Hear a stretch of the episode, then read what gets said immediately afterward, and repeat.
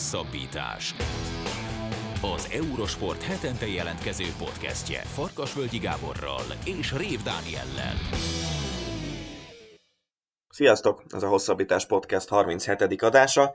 Ezúttal egy hosszú témával és az Ácsi rovattal jelentkezünk. A hosszú téma nem más, mint a Turi ügy, és ami mögötte van, Pásztori Dórival és Szabó Gáborral beszélgettünk arról, hogy ők hogy élték meg a saját sportolói pályafutásuk alatt e, a sportvilág légkörét, hogy mennyiben volt más az úszoda és más az atlétika pálya, és hogy mit lehet kezdeni ezzel a helyzettel a jövőre nézve. Az Ácsi rovatban pedig rengeteg érdekes hírt szedtünk össze ezúttal is. Lesz például egy karkötőben elbukó korcsolyázó, lesz egy olyan futballklub, ami nagyon transzparens, és beszélünk azért kifejezetten kellemes hírekről is, úgyhogy jó szórakozást kívánunk a podcasthez. Hosszabbítás. Pásztori Dóri kétszeres paralimpiai bajnok az egyik vendégünk, és Szabó Gábor az Eurosport vezető kommentátora a másik. Sziasztok, és nagyon szépen köszönjük, hogy elfogadtátok a meghívásunkat. Mindenek előtt talán az a legfontosabb, hogy azt leszögezzük, hogy még véletlenül sem akarunk újjal mutogatni, vagy ítéletet hirdetni, vagy a megmondó ember szerepében tündökölni. Uh, igazából csak szeretnénk kibeszélni azt, amit mi úgy érezzük, hogy sehol nem beszéltek ki, és sehol nem beszélnek ki hát ha nekünk sikerülni fog. Kronológiaiak talán, hogyha összefoglaljuk ezt az egész történetet, akkor, akkor ez az egész úgymond úszóbotrány úgy kezdődött, hogy Cselásztó interjút adott a 24.hu-nak, és ott sok minden mellett azt mondta el, hogy Túri György fizikálisan és verbálisan is abuzálta őt, illetve úszótársait, és és eléggé negatívan beszélt az úszósportban mm, jelenlévő helyzetről, vagy az ő pályafutása során jelenlévő helyzetről. Aztán természetesen a megszólított, vagy nem megszólított az ügy másik főszereplője Turi György is megszólalt, és utána sorban igazából szólaltak meg úszók, általában alátámasztva Cselászló által elmondottakat, egy-két kivételtől eltekintve. Voltak nagyon meredek történetek is, többek között, ami szerintem kitűnik az összes közül, az Kis Noéminek az interjúra, aki nem messze nem járta be azt a pályafutást, amit mondjuk Kis László, vagy Cselaci, vagy, vagy bármelyik másik korábbi megszólaló, viszont nagyon, nagyon kemény történetet mesélt el. Kozma Dominik megszólalt, Dara megszólalt, aztán a szövetség felállított egy vizsgálóbizottságot, hogy majd ők meginterjúvolják a, az úszókat, és illetve azokat, akiket valamilyen szinten mm, összefüggésbe hoztak ezzel az egész botrányjal. Hát körülbelül itt tartunk most, és eh, ahogy felvezettem, tényleg egy nagyon nehéz helyzet ez az egész szituáció, mert Dóri, te benne voltál az úszósportban, Gábor, te évek óta, hosszú évek óta közvetíted az úszást, te azért mögötted van egy igen aktív sportpályafutás, akár mennyire is fiatalként, de a 70-es, 80-as években sportoltál, akkor, amikor esetleg ez a fajta bánásmód igazából észrevehető volt különböző sportágakban, TF-re jártál, tehát, hogy valamilyen szinten az életedekben így vagy úgy benne lehetett, ha csak másképp nem, hírből, hogy hallottátok-e. És ezt szeretnénk valahogy kibogózni. Nem tudom, kezdjük mondjuk Dórival, aki, aki egy nagyon illusztris pályafutása van a háta mögött, és te mit szóltál ez az egészhez? Kezdjük inkább azzal, hogy amikor kirobbant ez az egész úszóbotrány, nyilván olvastad Lacinak az interjúját, mit gondoltál erről az egész történetről? Én ugye nem szólaltam eddig meg ebben az ügyben, pedig azért, aki ismer engem, meg olvasta az eddigi cikkeimet, nagyon ritka az, hogy egy ilyen a saját sportágamat érintő, ilyen kaliberű ügyben én csöndben maradok. De azt éreztem, hogy most abban a fázisában van ez a kommunikáció, azt nem is tudom, hogy lehet-e párbeszédnek nevezni.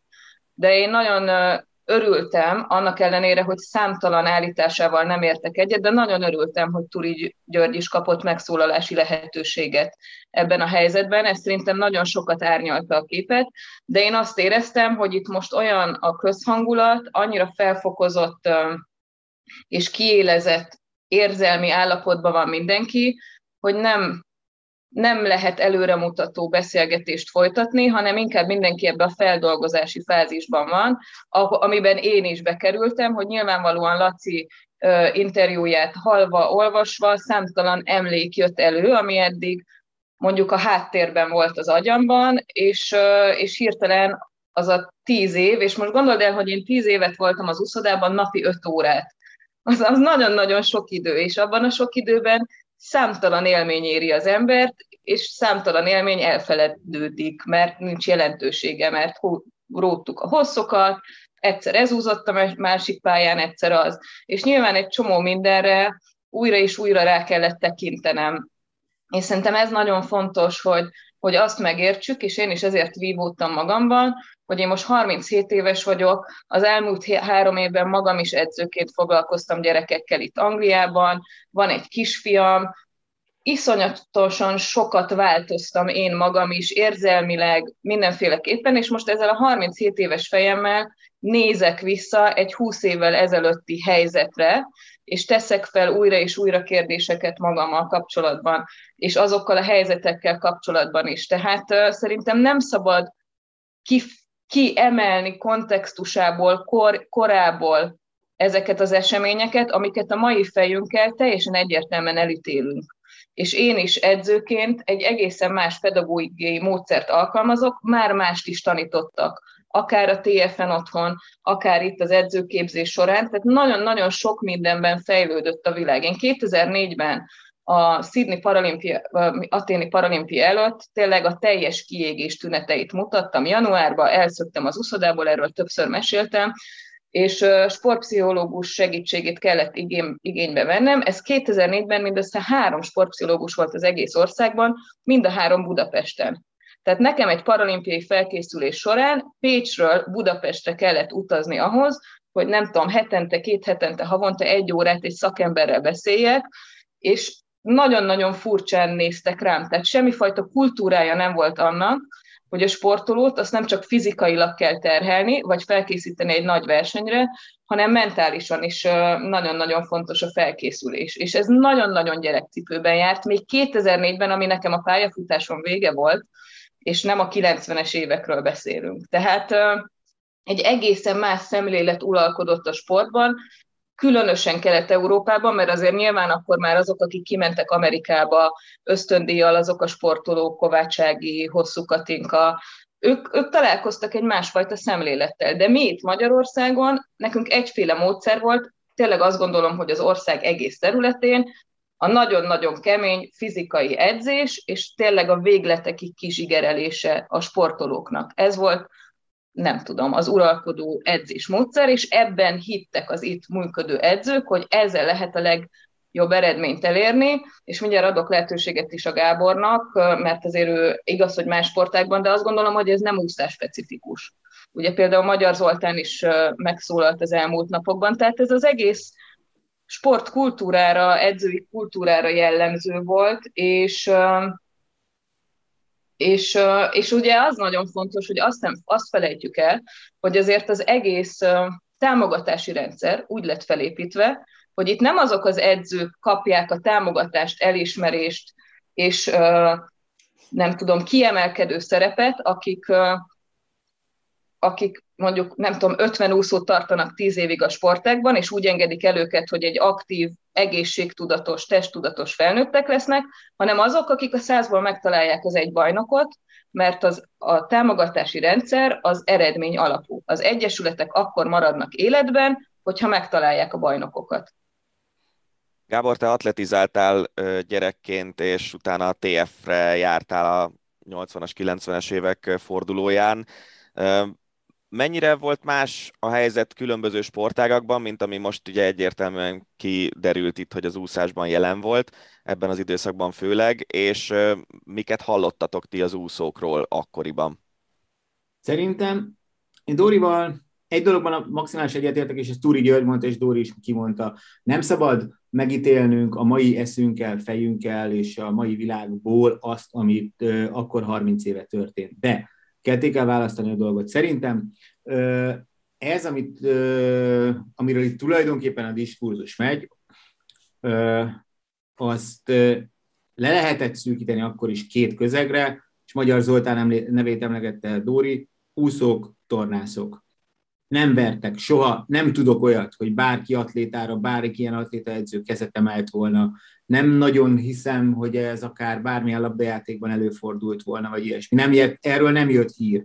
Azt viszont mindannyian tudtuk abban az időben, 80-as években is, amikor aktív voltam, hogy, hogy, hogy bizony ott az úszóknál ez, ez azért előfordul. Ugye mentek legendák arról, hogy Darnyi Tamásnak mi történt a szemével, ott is ugye sokféle dolog volt, hogy ott most akkor mm, abban volt-e akár esetleg edzői kéz, vagy valami ilyesmi.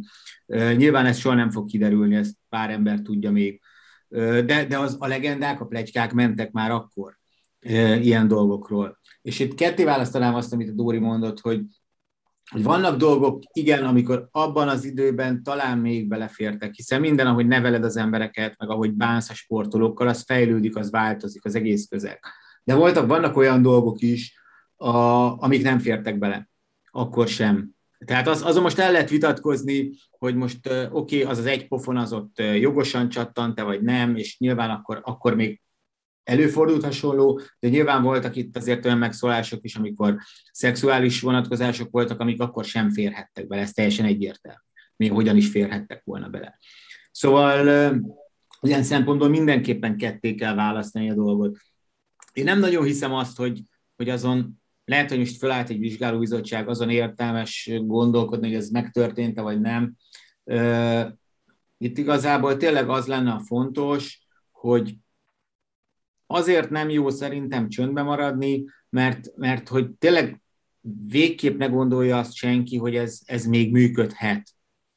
Hogy ez, a, ez, ez még ez így még lehet dolgozni. Tehát ezt kéne végre letenni, hogy vannak úszóedzők ma is, akiket tűzbe teszem a kezem, hogy már nem ilyen módszerekkel dolgoznak, hála az évnek. Sőt, ők vannak valószínűleg több, többségben, de az egész vitának az a legfontosabb része szerintem, hogy a világtól elzárva kettővel az utolsó tanúszodával, ilyesmi, se gondolhassa azt bármelyik a nem túl magasan képzett edző, hogy ez belefér, mert itt tudom én, Szécsi Tamás is annak idén lezavart hármat. Nem, ez, ez, ez, ez, ez már nem fér bele. És én azt gondolom, hogy ez, a, ez, ez volna valahol az értelme az egésznek. Most a, persze a másik része a dolognak, tehát amikor szexuális abúzus merül föl, azokat ki kell vizsgálni ilyen távlatból is. Én nagyon örülök egyébként, hogy Laci megszólalt, mert Laci pályafutását mi Dórival azért együtt követtük végig, és tudjuk azt, hogy ez nem volt egy, hogy ő mennyit dolgozott azért, hogy, hogy, hogy ez ebből az egészből valahogy kiszabaduljon, és egy, és egy szabadabban éljen egy picikét, és, és meg, akár csak ilyen gondolatokat elmerjen mondani. Hát nekünk volt ügyünk akkor, amikor azt hiszem én elkövettem annyit, hogy kimertem jelenteni, hogy, hogy Lokti meg tudta volna dönteni a Laci világcsúcsát rövid pályán, mert olyan formában volt, és újságcikkek voltak, és Túri György nyilatkozott, és Kislászló nyilatkozott rólunk, egy sen, vagy rólam egy senkiről. Tehát egy, ez, ez ebből a közegből Laci föl tudott állni, ott tudta hagyni azt a közeget, pedig azért akkor tényleg, ahogy az Gyurta Dani is nyilatkozta, az a, akkor azért ugye egy finoman szólva is karakteres vezetője volt az úszószövetségnek, Kis László volt a kapitány, Túri György volt az edző, tehát itt azért nem érke, és akkor még ugye Lacinak élt az édesapja is, tehát fú, azért nagyon nehéz lehetett eljutni neki odáig, hogy ezeket kimerje mondani.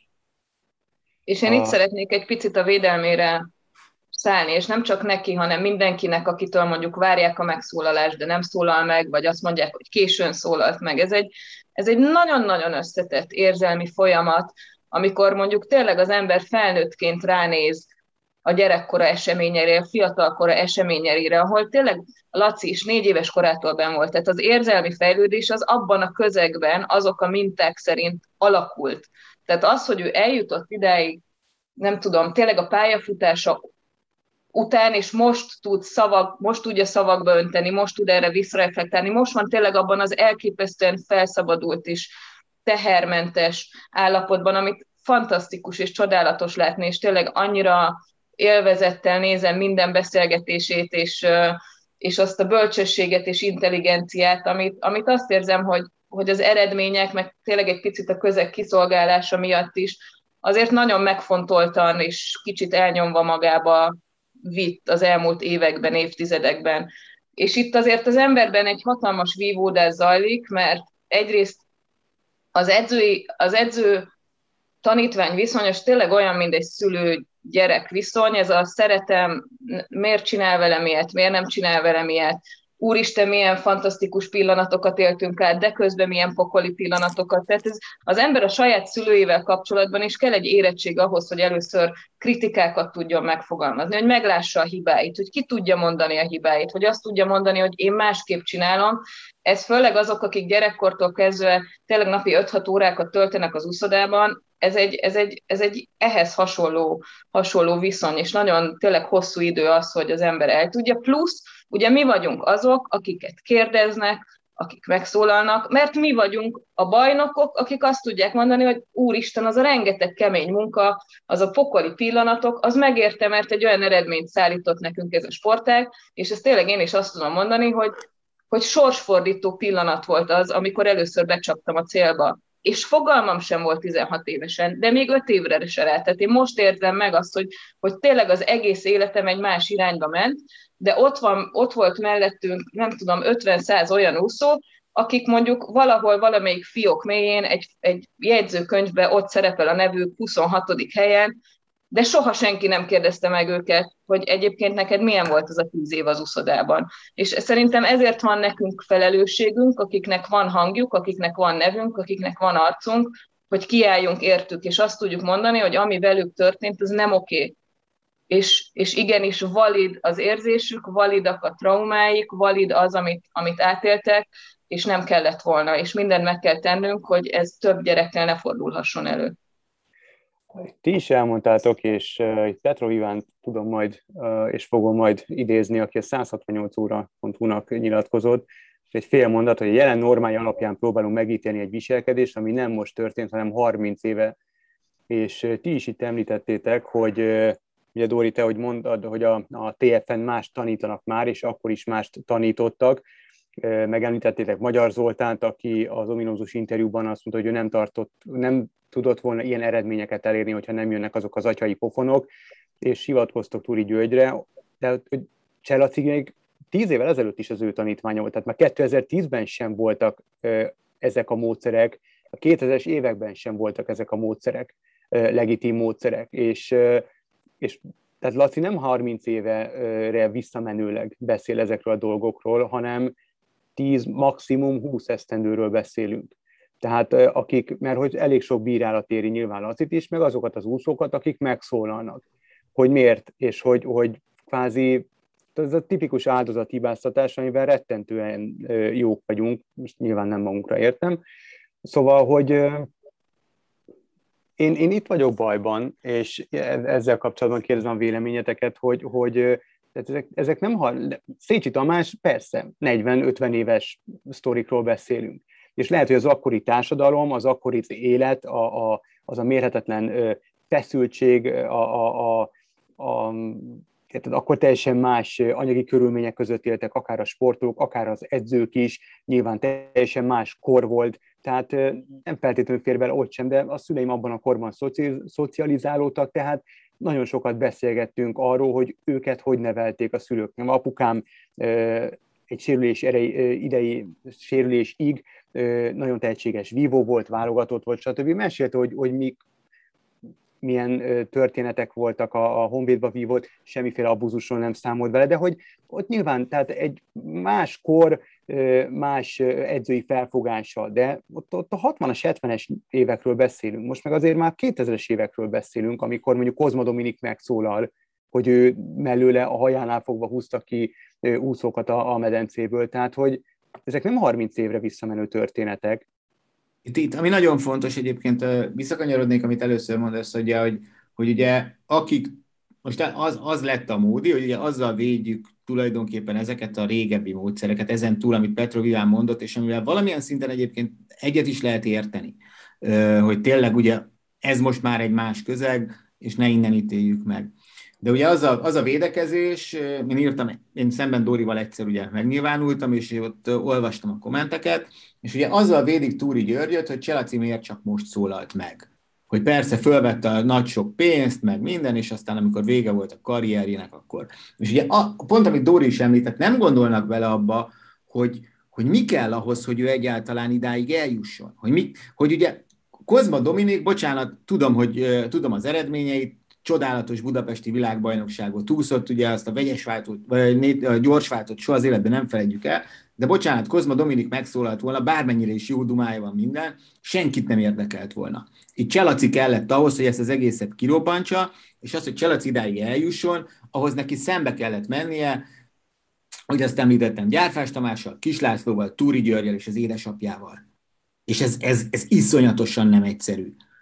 És, és ez, ez, ez, ezt, ezt megvívni, ezt a csatát, és eljutni ide, az csak kalapot lehet emelni, és nyilvánvalóan pályafutása végeztével ő aztán tényleg nem magáért csinálja, ő, ő is hallgathatott volna, mint ahogy annyira sokan hallgattak előtte az úszók közül, akik biztos, hogy ugyanezeken mentek át, de nem, ő, ő, ő kimerte azt mondani, ami tabu volt jóformán. Kétszer-háromszor próbálták újságírók pedzegetni, ugye még a 80-as évektől, ugye pont Darnyi Tamástól kezdődően, hogy ennek megpróbáltak neki menni, és aztán mindenki le lett mindig állítva. És ha elmegyünk most is oda, hogy megint le lesz állítunk állítva, vagy le lesz állítva Laci, és akkor gyakorlatilag jön ez az áldozathibasztatás, akkor tényleg azokra vetünk jó, rossz fényt, akik, akik normálisan végzik a dolgukat. Mert az teljesen biztos, abban biztos vagyok, hogy a TFN olyan soha az életben nem hangzott el, hogy te üsd meg azt a gyereket. Ebbe, erre, erre ráteszem a fejemet. Nem tudok olyat, nem tudok olyat, aki, aki ilyet mondhatott volna ott, és nem is mondott senki. Nekem csak az jutott eszembe, hogy ilyenkor, amit a Gábor elmondott, hogy mennyi mindenkivel kellett szembe, szembe mennie, de ilyenkor az ember egy kicsit saját magával is szembe megy, és ezt saját magával is lefolytatja ezt a bárbeszédet a rettenetesen uh, okos és jól képzett pszichológus kommentet, kommentek nélkül is, hogy miért nem szóltam előbb, miért nem vettem észre, miért hagytam, hogy ebbe a helyzetbe ragadjak. Ez tényleg egy, egy rettenetesen hosszú önismereti folyamat, míg az ember, és az, hogy egy, mondjuk egy bajnokot, hogy nem akarom magamra ragasztani az áldozat szerepét, és nem akarom, hogy úgy emlékezzenek rá, mint egy abúzus áldozat lettem, hanem azt akarom, hogy úgy emlékezzenek rá, mint egy bajnokra. És tényleg ez egy hatalmas felelősség, és ez hatalmas fejlődés, hogy valaki el tud jutni idáig. És az ahhoz, hogy ideig eljutott, ahhoz azért ne feledjük el, és szerintem mindenféleképpen meg kell említeni, hogy Pragányi Zsolt kellett, aki egy teljesen más szemléletet hozott be Lacinak az életébe és pályafutása utolsó szakaszában. Úgymond most lehet, hogy ezek nagy szavak, de megajándékozta egy olyan fajta szemlélete és hozzáállással, ami, ami kvázi visszaadta Lacinak az úszásba vetett hitét, örömét. Dori, neked a pályafutása során, én úgy gondolom, hogy ez talán egy fontos kérdés lehet. A pályafutásos során nyilvánvalóan ez fontos, hogy te találkoztál-e ilyen abúzus viselkedéssel, illetve ami engem érdekelne még, hogy a parasportolók és az élsportolók esetében, amikor felkészülés van, és mondjuk most itt a szigort és az edzői módszereket próbáljuk párhuzamra akkor van bármiféle különbség? Vagy ugyanaz a szigor vonatkozik nyilván átok, és ugyanúgy, ugyanúgy hajtanak idézélbe ostorra nyilván szó szerint értve? Et,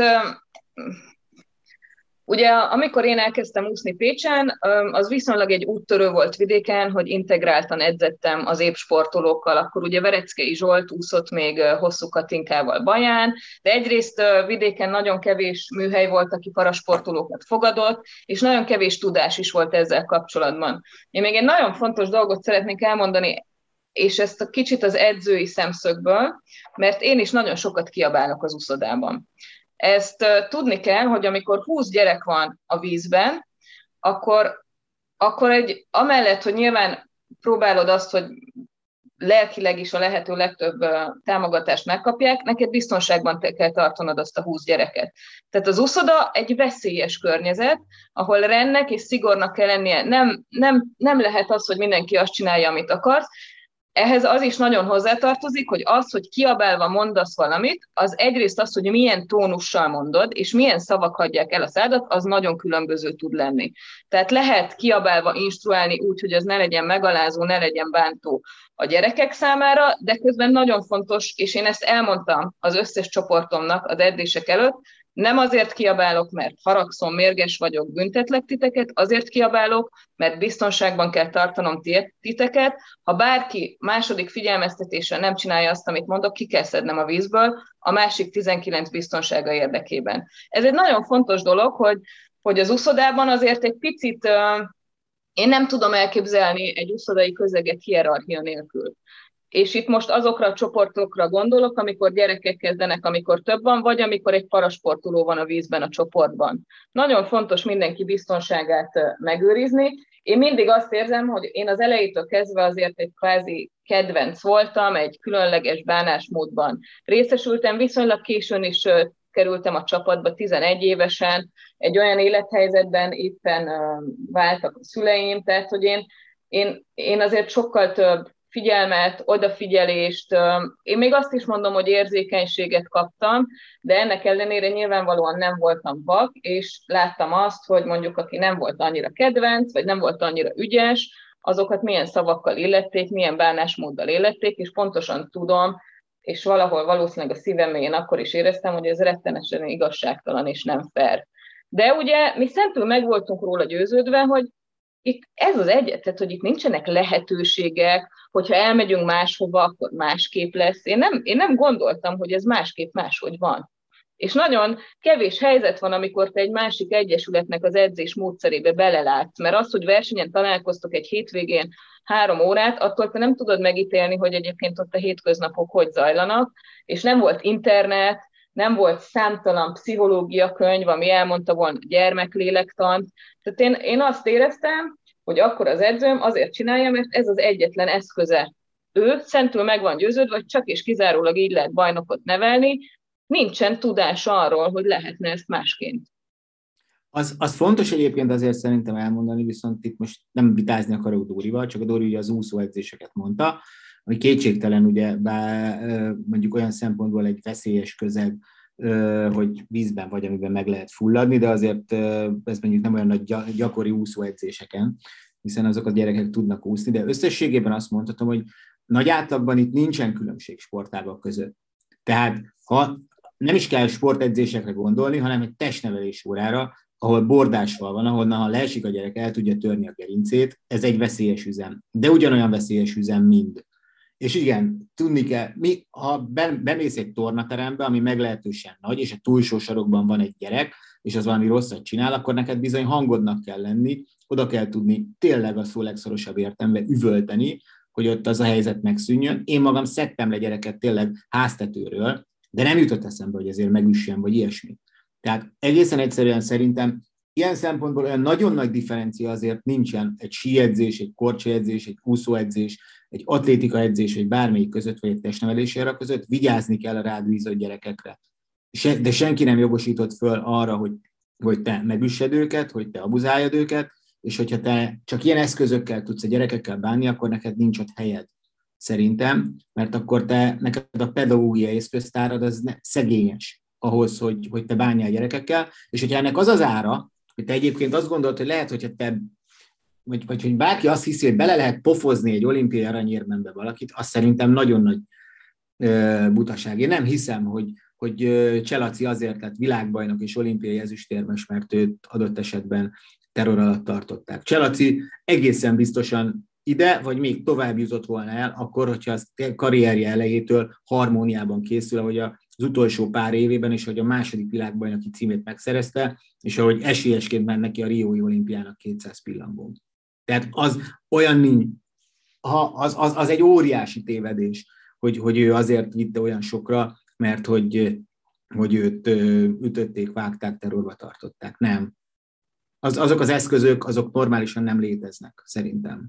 De nézd meg, még Magyar Zoltán is ezt mondta, hogy ő neki a, kellettek azok a pofonok, tehát aki ebben a közegben él és nő fel, egyrészt saját magadat is egy picit azt gondolom, hogy tehermentesített, hogyha azt mondod, hogy nekem ez kellett. Ez, ez könnyebb a léleknek így feldolgozni, ami az emberrel történt, hogyha egy kicsit megideologizálja. Ö, azt szeretném én is leszögezni, hogy, hogy igen, a 90-es évek elején is elfogadhatatlan volt az ütés, a szexuális abúzus az, az, az természetes, hogy, hogy nyilván az a szülő, aki mondjuk megtudja azt, hogy a gyerekét bárki úgy ért hozzá, vagy olyan helyzetbe hozta, tehát, hogy nem, nem történhet meg, és, és nincs, olyan, nincs olyan élethelyzet, és pontosan 20-30 évesen ez nem volt oké. Okay. És ha, ha egy picit áttérünk a fejlődésre, akkor ugye 20-30 éve egy ilyen helyzetben egy, egy, egy dolgot volt, vagy egy lehetőséged volt a szülővel beszélni. És azt gondolom, hogy ebben kell fejlődni, és 2021-ben most az angliai példát tudom mondani, hogy egy nagyon-nagyon komolyan kiépített rendszer van a gyermekvédelemre, hogyha te edzőként, gyerekként, szülőként, takarítóként, portásként bármi olyat látsz, ami a megítélését szerint veszélyes a gyerek számára, kérdéses, megvan az, hogy kit kell hívni, mi a menete az eljárásnak, hogy azt kivizsgálják, felelősségre vonják, nincsenek kérdések, feketén-fehér le van írva, és minden egyes tagja a közösségnek tudja azt, hogy van lehetősége ezt kommunikálni, ha kell anonim módon, mert nem az a lényeg, hogy ki mondja, hol mondja, az a lényeg, hogy a gyerek biztonságban legyen. És ez nagyon fontos, hogy legyen egy olyan működő védőrendszer, amiben mindenki biztonságban érzi magát, és ne legyen az, hogy összezár a közeg, és azt mondja, hogy hát, figyelj, itt milyenek vagyunk, így működünk. Ennek, ennek kell megvalósulnia, és tényleg minden egyes tagnak tudnia kell róla, ezt oktatni kell minden szintjén, aki gyerekekkel dolgozik, és az, hogy még többet gyermeklélektanról, pszichológiáról, tehát értsük már azokat az embereket, nem csak az anatómiai működésüket, hanem a személyiségfejlődésüket, a lelküket, és legyen szempont az is, hogy itt ne csak bajnokok hagyják el az uszodát, hanem egészséges lelkületű emberek.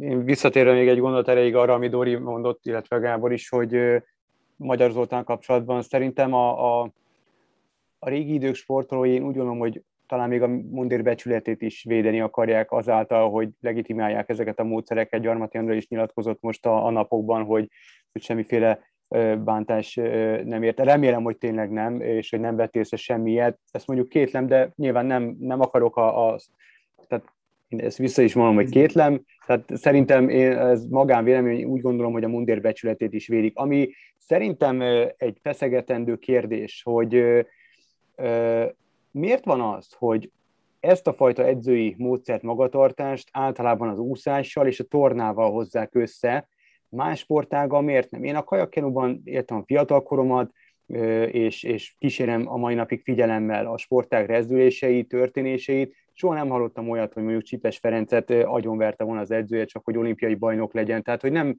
nem tapasztaltam semmiet. Nyilván voltak olyanok, ha nem eveztük meg az időt, nem futottuk meg az időt, voltak büntetések, plusz szigetkör, plusz szevezés, plusz ez, plusz az akármennyi, vagy akármi, de de hát az része a biznisznek. Igen, tehát, hát bocsánat, tehát azért valami, pontosan, nem fogsz tudni egy 8 éves gyereket elbeszélni, hogy még úszza le a hatodik 200 méter Nyilván, tehát, nyilván. Tehát bocs, tehát az... kör volt, plusz öbölkör, stb. stb. Ezzel nincs is semmi probléma. Tehát ez pontosan, ahogy mondtad, ez a biznisz része, valahogy eredményt is kell kicsikarni, meg, meg nyilván rá kell nevelni a, a gyerekeket, és ezek a módszerek beleférnek de az miért van, hogy, hogy egyrészt ezt a két sportágat hozzák össze ezzel a fajta edzői ö, módszerrel, illetve hogy ennyire összeáll a sportág, összezár a sportág?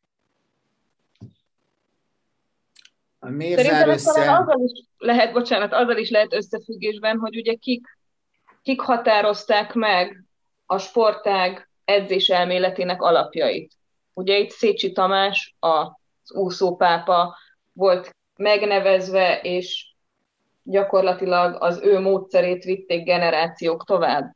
Tehát, hogyha egy teljesen más szemléletű, nem tudom, ez lehet, hogy rossz, és ezért nagyon szeretek a Gáborral beszélgetni, mert jó tudunk vitatkozni, lehet, hogy rossz irány, de nyilvánvalóan az, hogy kineveli ki az újabb és újabb edzői generációt, az meghatározza a sportág alakulását. Ebben nem fogunk vitatkozni, mert ezt én abszolút így gondolom, ahogy te. Tehát ez, ez, ez teljesen egyértelmű. És pont, pont ugye és, és én még azt sem gondolom egyébként, különben, hogy ez a része az egésznek a Szécsi Tamástól jön. Szerintem, a, bár lehet, hogy előtte is. Ugye előtte se volt eredménytelen azért a magyar úszósport, legfeljebb volt egy gödör. De hát azért ugye Gyarmati Andrea szóba került, hát neki az édesanyja is azért olimpiai bajnok volt Székelyéva, ugye, és nyilvánvalóan hát ott az, az például egy olyan visszajelzést, a, a, a, persze vannak olyan szülők, akik verik a gyereküket nagyon, de, de Székelyvárban ezt mondjuk például nehezen tudja bárki is elképzelni.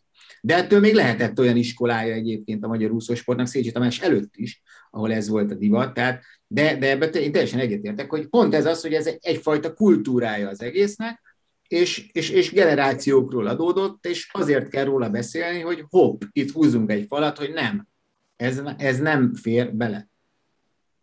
Lehet, hogy egy kicsit ingoványos talajra tévedek a kérdésemmel, de az, hogy ezekben a sportágakban ez a kultúra része, az könnyebbé teheti azt, hogy ez átforduljon szexuális természetű dologba? Mert ugye, hát akárhogy is nézzük, az elmúlt évek legnagyobb ilyen szexuális természetű botrány az az amerikai tornász csapattól jött, ahol ugye tudjuk, hogy a Károlyi házaspár hasonlóan drákói módszerekkel edzette a lányokat az elmúlt, nem tudom, 25 évben nagyjából, vagy még régebb óta. Ö, és, ugye, és ugye most a mm, Szepesi Nikolettel történt esemény, amit, amitről ugye itt kijelentettük, hogy ez a része soha egyáltalán nem fért bele, ez, ez meg az úszásból hozott egy ilyen történetet. Szóval, hogy van-e összefüggés az edzés kultúrák és az esetleges szexuális abúzusba átmenetel között szerintetek?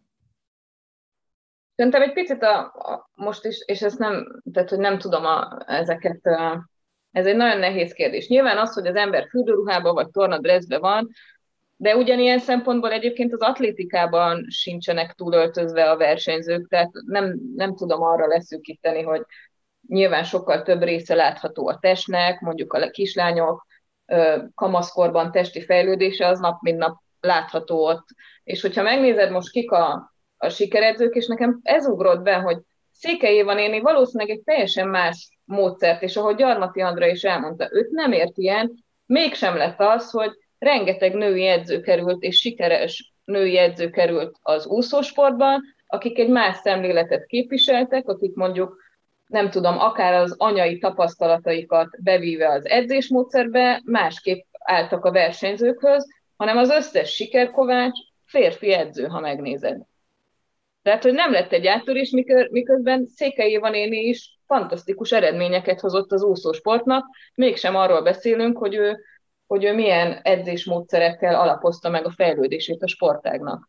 Tehát, hogy azért, és ha megnézed akár a, az úszószövetség működését, azért a legtöbb bizottságban, a legtöbb pozícióban férfiak próbálják megoldani ezeket a helyzeteket, és értelmezni, hogy vajon az a kislány, meg az a nő, meg az a akár kicsoda mit érzett abban a helyzetben. És nagyon-nagyon kevés női szemlélet van, és azt gondolom, hogy ez, ez, ez probléma, és ennek a, ennek a következményeit is láthatjuk az elmúlt 20-30 évben. Már akkor most már kanyarodhatunk is arra, hogy milyen megoldást véltek ti felfedezni, vagy milyen megoldást mm, gondolnátok ti célra vezetőnek, hogy a jövőben elkerüljék nem csak az úszást, meg a tornát, de úgy amblok a, a sportéletet, a, hat, a hasonló botrányok, illetve a színfalak mögötti történések. Mm, mi kéne ahhoz, hogy mondjuk egy olyan vonal érvényesüljön és alakuljon ki idehaza, mint amit, amiről te meséltél Dóri Angliában? Tehát, hogy ez, ez gondolom nem ördögtől való, és gondolom nem milliárdokból kifejlesztett. Tehát ez nem hiszem, hogy pénzkérdés, jól gondolom? Hanem én sem gondolom. kérdés. Én azért azt is szeretném leszögezni, hogy én azért nagyon sok fejlődést látok. Tehát az uh-huh. új generációs edzők, akik már edzősködtek külföldön, tanultak külföldön, sokkal több tapasztalatot, látásmódot szívtak magukba, egészen újfajta edzésmódszerek vannak, és tényleg azt érzem, hogy nagyon-nagyon-nagyon szűkül annak a köre, akik még próbálkoznak a régi módszerekkel, és szerintem nagyon fontos, hogy a szakma is kivesse magából azokat, akikről tudja azt, hogy, hogy, hogy, hogy még ilyen megtörténhet. Tehát Szerinted szakma... ez megtörténik, Dóri? Tehát egy olyan, olyan közegről beszélünk, ami folyamatosan összezár, ez, ez megtörténik, hogy kiveti magából azokat az edzőket. Azt látni, hogy a fiatal sportolók, például Kései Ajnap, ugye, aki edzőváltáson esett most át, ők a, a, az új generációs edzőkhöz mennek, és, és velük próbálják meg folytatni a pályafutásukat. Olyan új generációs edzőkre gondolok, akik nemrég hagyták abba a pályafutásukat, és teljesen más szemléletet vallanak és, és tartanak szem előtt. Tehát ez egyfajta változás, de például az, amiről te beszélsz, hogy kiveti magát magából a közeg, azt ti elképzelhetőnek tartjátok? Én, én nagyon remélem, nem tudom, mert ugye nyilván nem vagyok aktív edző a magyar úszósportban, tehát nem, nincs rálátásom erre, erről most ezt egy ideális állapotnak mondanám, és remélem, hogy meg tud valósulni. És azt, azt se felejtsük el, hogy most már sokkal-sokkal egyszerűbb az egyesületváltás, edzőváltás, mint mondjuk 20-30 éve volt.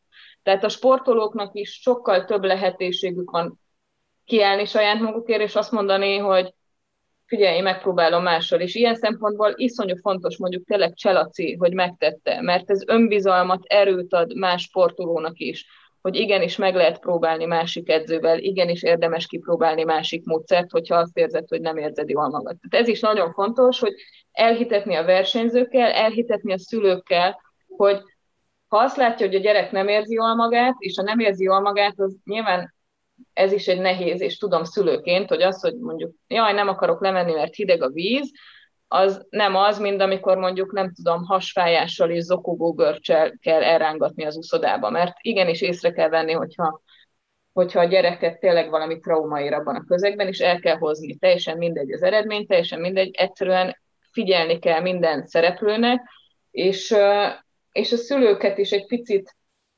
és ezt most kicsit magam ellen beszélek, mert igen, vannak olyan szülők, akik meg nagyon belefolynak, és indokolatlanul ö, próbálnak szakérteni egy-egy edzése, meg minden, de nyilvánvalóan a szülőket is jobban kell informálni, tájékoztatni, betekintést engedni, hogy mi, tart, mi, mi történik a gyerekével, mi zajlik egy úszóedzésen, és akkor akkor tud a gyerekének megfelelő döntést hozni. Tehát, hogy, hogy szerintem egyrészt ez a, ez a riasztórendszer, és az a gyermekvédelmi rendszer, hogy mindenki tudja azt, hogy kit lehet hívni.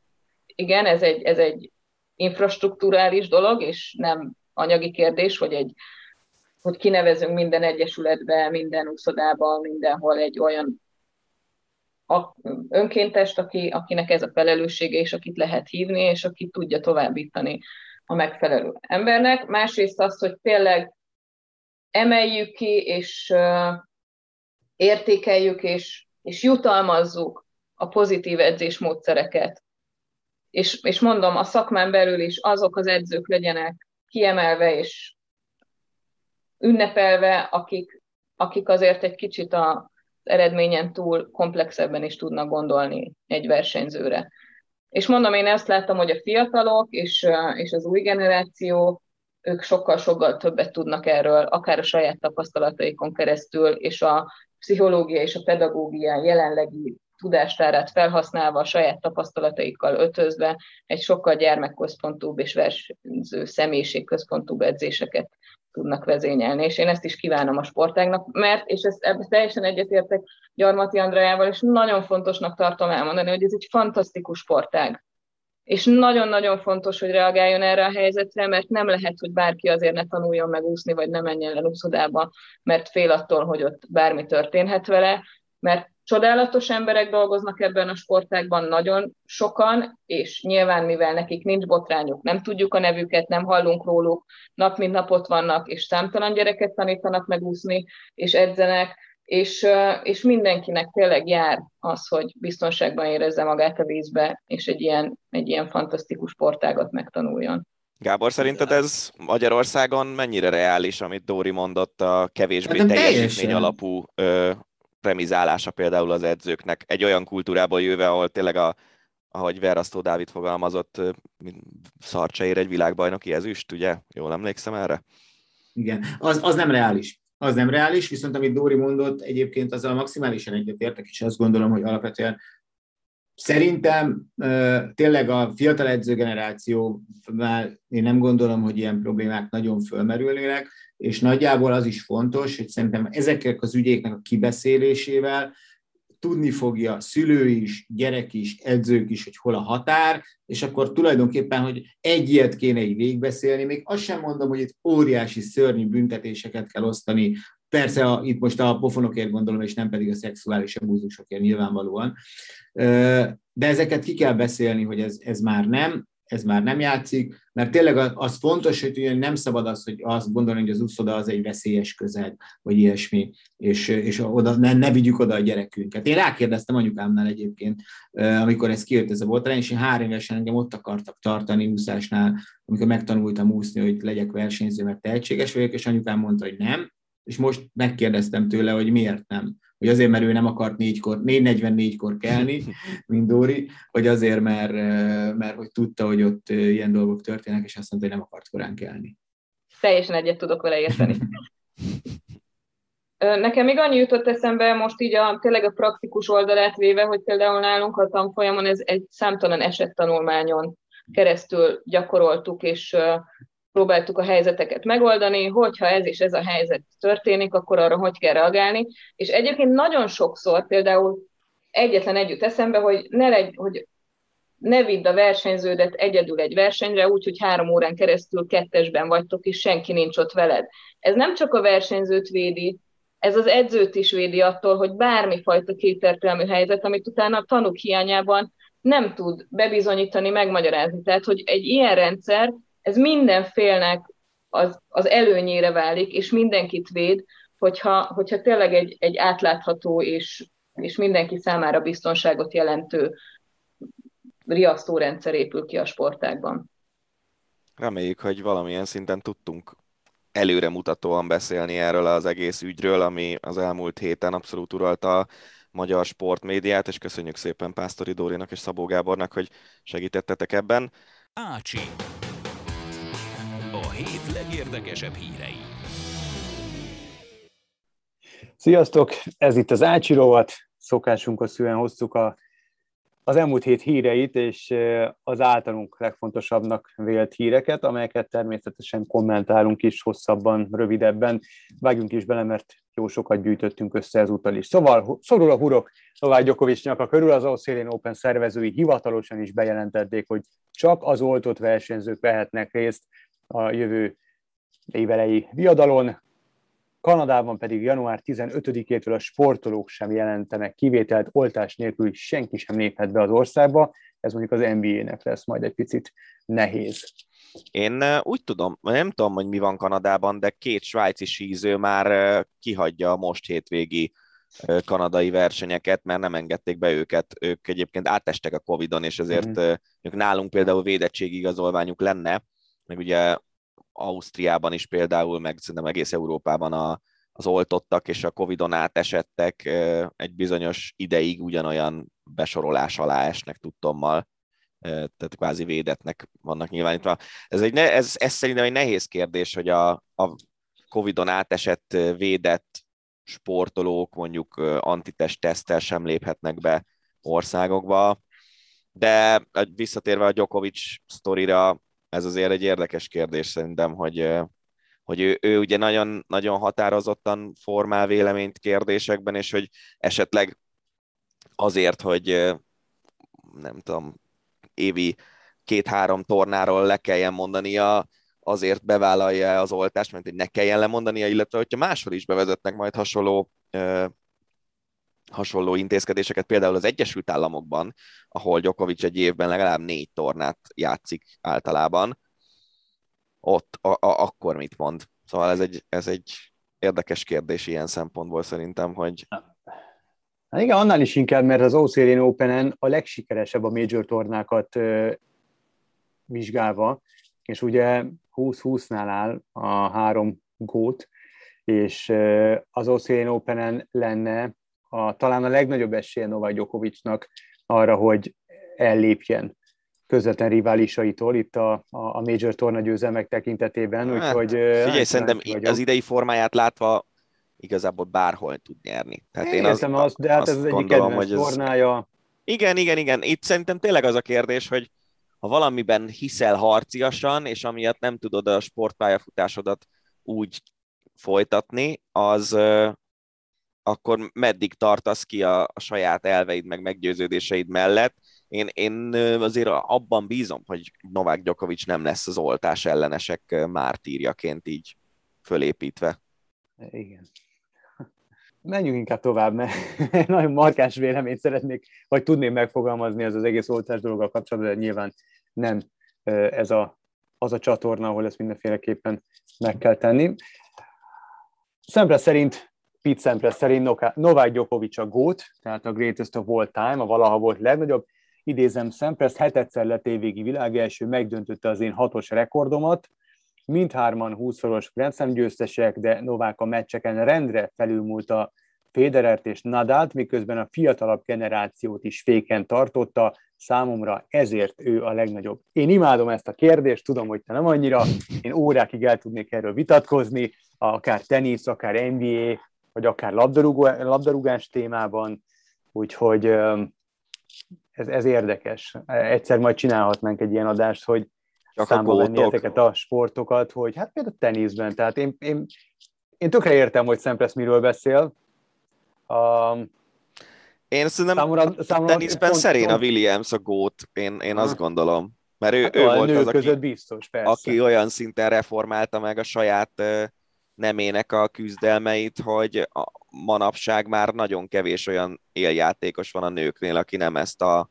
nagyon fizikális és erőteniszt játsza, mint mm. amit Serena Williams játszott, úgyhogy szerintem nem, nem vagyok benne biztos, hogy akár Federer, lehet, hogy Nadal a salakjátékot hasonlóan szinten formálta át, mint ahogy Serena Williams átformálta a női teniszt, de nem vagyok abban biztos, hogy akár Federer, akár Djokovic annyit változtatott mondjuk a teniszen, hogy, hogy most hogy kell teniszezni, meg most hogy kell hozzáállni, mint amennyit Serena Williams. Igen, Federerrel kapcsolatban mindig azt hozzá be, hogy azt, a, azt az eleganciát, azt a könnyedséget, azt a, azt a hihetetlen technikai tudást, azt, azt senki másnál nem lehet fel, hát igen, de az felfedezni. Ilyen, az, ilyen az nem megújítás. Igen, tehát az nem megújítás. Abszolút egyetértek veled Nadal kapcsolatban. Jokovics pedig itt, itt nyaktól felfele egyedülálló szerintem, de a nap Mindenféle végén, szempontból. Igen, nap végén, hogyha csak a, a győzelmek számát tekintjük, akkor nyilván az idő a Djokovic kezére játszik, úgyhogy nem nagyon lehet vitatkozni. Na, igen, meg azért abba belegondolsz, hogy Djokovic megjelenéséig Federer és Nadal milyen szinten uralkodott. És... Hát igen, és Nadal megjelenéséig Federer, tehát hogy én, én tökre elismerem Federer tehetségét, meg, meg azt az eleganciát, meg azt a könnyedséget, meg azt a, azt a hihetetlen technikai tudást, de tudod, van az a hülye mondás, hogy, hogy a jordan és LeBron James-t vetik össze, hogy, hogy most, hogyha szigorúan lefordítom, akkor Jordan vízszerelők ellen játszott. Tudod, ez a plumbers uh-huh. az angolban. És uh, én nem, nem szeretnék a, a, a tenisz hihetetlen hozzáértő szerepében tetszeni, mert egyáltalán nem, csak egy rajongója vagyok, aztán kész. De én is úgy érzem, hogy Nadal megjelenéséig le, nem lebecsülve hújított meg Köriért, meg ezeket a, a, a, a nagyságokat, de hogy tehát hogy lehet úgy valaki a legnagyobb, hogyha a legnagyobb riválisával szemben negatív a mérlege? Illetve, Igen, ez... illetve Nadal legyőzte Federert a, a, a, az úgymond az ő nappaliában, Federer viszont soha nem verte meg Nadalt a spanyol nappaliában. Tehát szóval nekem mindig ez a, a, a, a vita alapom, aztán innentől kezdve kezdünk elmenni jobbra vagy balra, és most ezt nyilván nem itt fogjuk feszegetni, de egyet tudok érteni Szempresszel abszolút. Abból a szempontból én is, hogy tényleg eh, Djokovic uralkodni tud egy olyan érában, amikor még van Federer és Nadal, és már vannak a fiatal feltörekvők is, most már azért pár éve. Úgyhogy igen, ez a része ez abszolút. Más kérdés, hogy én azért szeretném azt hinni, hogy a, a világ valaha volt legjobbja, az, az, az utat mutat. És számomra mhm. Djokovic nem egy ilyen utat mutató sportoló, akár pályán, akár pályán kívül ezzel sem nagyon tudok vitatkozni. Még egy gondolat erejéig kitérünk Roger Federerre, meglepődne, ha el tudna indulni a jövő nyári Wimbledoni tornán, három térdműtétje volt az utóbbi időben. Én nagyon sajnálom abba őt, kellett volna már hagynia. Igen, nyilván. Én nagyon szeretném, hogyha nem így kéne abba hagynia, hogy, hogy nem tudja abba hagyni, és nem tudja úgy abba hagyni, hogy ő szeretné, mert valahol szerintem egy sportolói nagyságnak, egy pályafutásnak az az egyik legszebb végköve, hogy úgy hagyod abba, ahogy te akarod, és ott, amikor és ahogy te akarod. És szerintem a sok sérülés miatt Federer nem fogja tudni úgy, és ott, a, ott abba fogja tudni hagyni, de nem akkor, amikor ő akar, hanem most már kénytelen lesz nem sokára, de nem úgy, ahogy ő akarta szerintem. É, majd meglátjuk egyébként, hogy hogy tér vissza, de azért 40 fölött ezek a sérülések, ezek már eléggé, eléggé ijesztőek. Evezzünk egy picit más vizekre, NBA doping használat miatt 25 mérkőzésre szóló eltiltást kapott Didi Luzada, a New Orleans Pelicans brazil játékosa, 22 esztendős kosaras mintájában az anabolikus szteroidok közé tartozó drosztanolon nyomaira bukkantak. Azt állítja a játékos, hogy akkor kerülhetett a tiltott anyag a szervezetébe, amikor a holt szezonban egy táplálkozási szakember tanácsára vitaminokat kezdett el szedni. Ebben az a szép, hogyha ez egy futóval, úszóval, tök mindegy milyen másik sportágat mondunk, ami nem az amerikai major sportok közé tartozik, hanem az olimpiai és a vada égisze alá, az négy év, vagy minimum kettő. És ő meg 25 meccs, ez mennyi az NBA-ben? Ez két hónap? Hát max, szerintem igen. Ja, szóval... De ez az NFL-ben, meg az MLB-ben is ilyen bohóc büntetések nem, vannak, hát nem? ott saját szabályaik vannak, igen. Az NFL-ben is sokszor van az, hogy PED-k, tehát teljesítményfokozó szerek használata miatt ilyen négy meccs, hat meccs ilyesmiket mm. kapnak a játékosok, az is ugye ilyen egy-másfél hónap. Szóval igen, tehát ez, ez, ezek szerintem nagyon viccesek. Mert egyébként tényleg, tehát Alberto Contador is azt mondta, hogy az a nem is tudom milyen szer, ami neki volt, az szennyezett marhahússal került a szervezetébe, és elvették tőle két-három hetes győzelmet, tehát ezért ez tényleg az olimpiai sportágakban, és most az kosárlabda nyilván az, de az NBA-nek külön szabályai vannak erre vonatkozóan. Nagyon más, nagyon más korcső alá kerülnek ezek a dopingügyek. Eléggé, eléggé. Ugye az MLB-ben volt vicces ez anno, amikor szteroidos korszak volt, amikor nyakra főre rekordok. meg a home run rekordokat, és ilyen izék, ilyen 200 kilós egyomlás baseball játékosok, Barry Bonds-tól kezdve a jó ég. És mondták, hogy, hogy ők nem cuccolnak, ne, ők nem persze, cuccolnak. a szél hordta oda azt az irgalmatlan izomtömeget, és vágták ki a stadionokból a labdákat, ja, hát az is egy más korszak volt. Labdarúgás, hát megtörtént az, amit már a, a, a vérmes Manchester United drukkerek hetek óta szerettek volna, hogy megtörténjen, menesztették Olegunál Szújsárt, Watfordtól kapott ki United 4-1-re, a számomra nagyon-nagyon kedves volt. Én nagyon szerettem Szulsát, annak ellenére, hogy gyűlöltem azért, amit 99-ben a Bayern ellen csinált, ő és Sheringem, de ezen valahogy mire felnőttem. Szemét csatár volt, mert rúgni. Így van, hát hogy merészeri a 91. percben, szörnyű. De szóval az, az nagyon tetszett, hogy, hogy leült, és egy interjút adott ott a, a, United sajtósainak, egy hihetetlen érzelemdús interjút, el is sírta magát, amikor Darren Fletcherről beszélt az asszisztenséről, aki most megbízott edzőként vezeti majd a csapatot. Olyan emelt fővel búcsúzott ez az ember, miközben aztán kapott hideget, meleget folyamatosan. Megállt a menesztését követő pillanatokban fényképezkedni újságírókkal, drukkerekkel, tehát le a kalapa, lehet, hogy egy szaredző, nem tudom megmondani, nem értek hozzá ilyen szinten, Uh, nyilván az utóbbi időben rettentő gyenge volt a csapat, mondják, hogy nem tudott meccselni, rossz döntéseket hozott. De nem, meg az azért az igazolási politikája távozott. is ö, problémás volt a klubnak nagyon. Tehát szerintem itt azért megint hát csak sok, sok összetevős ez a dolog. Persze, hát ott a, ott a nem is tudom, hogy hívják ezt sportigazgató, nem tudom, milyen titulusnak hívják ezt Unitednél. A, igazából őt kéne onnan kiebrudalni, mert elképesztő hülye döntéseket hoznak. Minden esetre Zidán szeretnék, de általában Zidán biztos, hogy nem jön, mert Missy Zidán nem szeretne az esős szürke Manchesterbe költözni, úgyhogy jó ég tudja. Hozzáteszem, jó pofák ezek az esős szürke Manchester, meg hasonló szövegek, átment a brit kerékpáros körverseny azokon a Liverpool melletti településeken, ahol a Liverpool játékosai éltek, perélnek, hát azért ott lehet, tehát hogy az, az nem egy, nem egy izé, havanna lakótelep azért, ahova Igen, ezek a foci, focisták meg foci edzők költöznek. Uh, ott szerintem lehet, hogy az időjárás nem olyan, mint Spanyolországban, vagy nem tudom, ők most hol élnek egyébként, de, de azért viszonylag kellemes környezetben el lehet tölteni azt a, azt a pár évet, amiket az ember edzőként eltölti klubnál, és összekeres az alatt annyi pénzt, amennyit mi életünkben nem látunk. Szóval, Összességében. Én, igen, és az egész azt nem tudom, hogy, hogy egyébként most teljesen nem, nem bántani akarom Zidán feleségét, ne, nem erről van szó, hanem arról van szó, hogy, hogy sokszor azért itt persze egy, egy normális munkahelyi szituációban, ott te el tudod dönteni azt, hogy mondjuk nem tudom, Budapesten akarsz orvos lenni, vagy Bécsben akarsz orvos lenni, teszem azt, hogyha tudsz jól németül, vagy, vagy Angliában, vagy, vagy a Kanári-szigeteken, ez, ez, egy, ez egy döntéskérdés, de a foci piac az nem ilyen döntés helyzet. Itt egy, egy, tényleg egy edzői karrier során is, hogyha nem Mourinho vagy, akkor mondjuk négy-öt csapatot fogsz menedzselni életedben. Én azt gondolom, hogy azért a Manchester United az van olyan szintű csapat, amire nem ennek kéne a válasznak lennie, hogy hát a feleségem nem szeretne Manchesterbe költözni.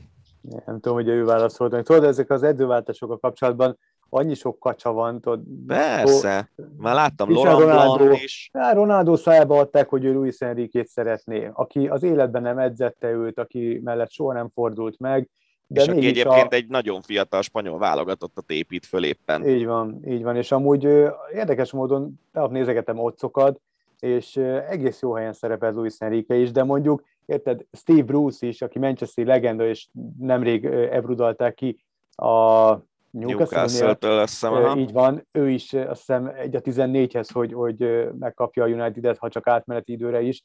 Na, mindegy, nagyon szóval... vicces, hogy ez ilyen dolgokra lehet fogadni Nagyon, egyébként. nagyon. Sir Alex Fergusonra is lehet fogadni, nagyon vicces. Azt... Lehet, hogy anyám is ott van, ki tudja. Nem csodálkoznék azért. Azon fölvetete, fölvetet, fölvetetheted, úgy tudom. Igen. Igen.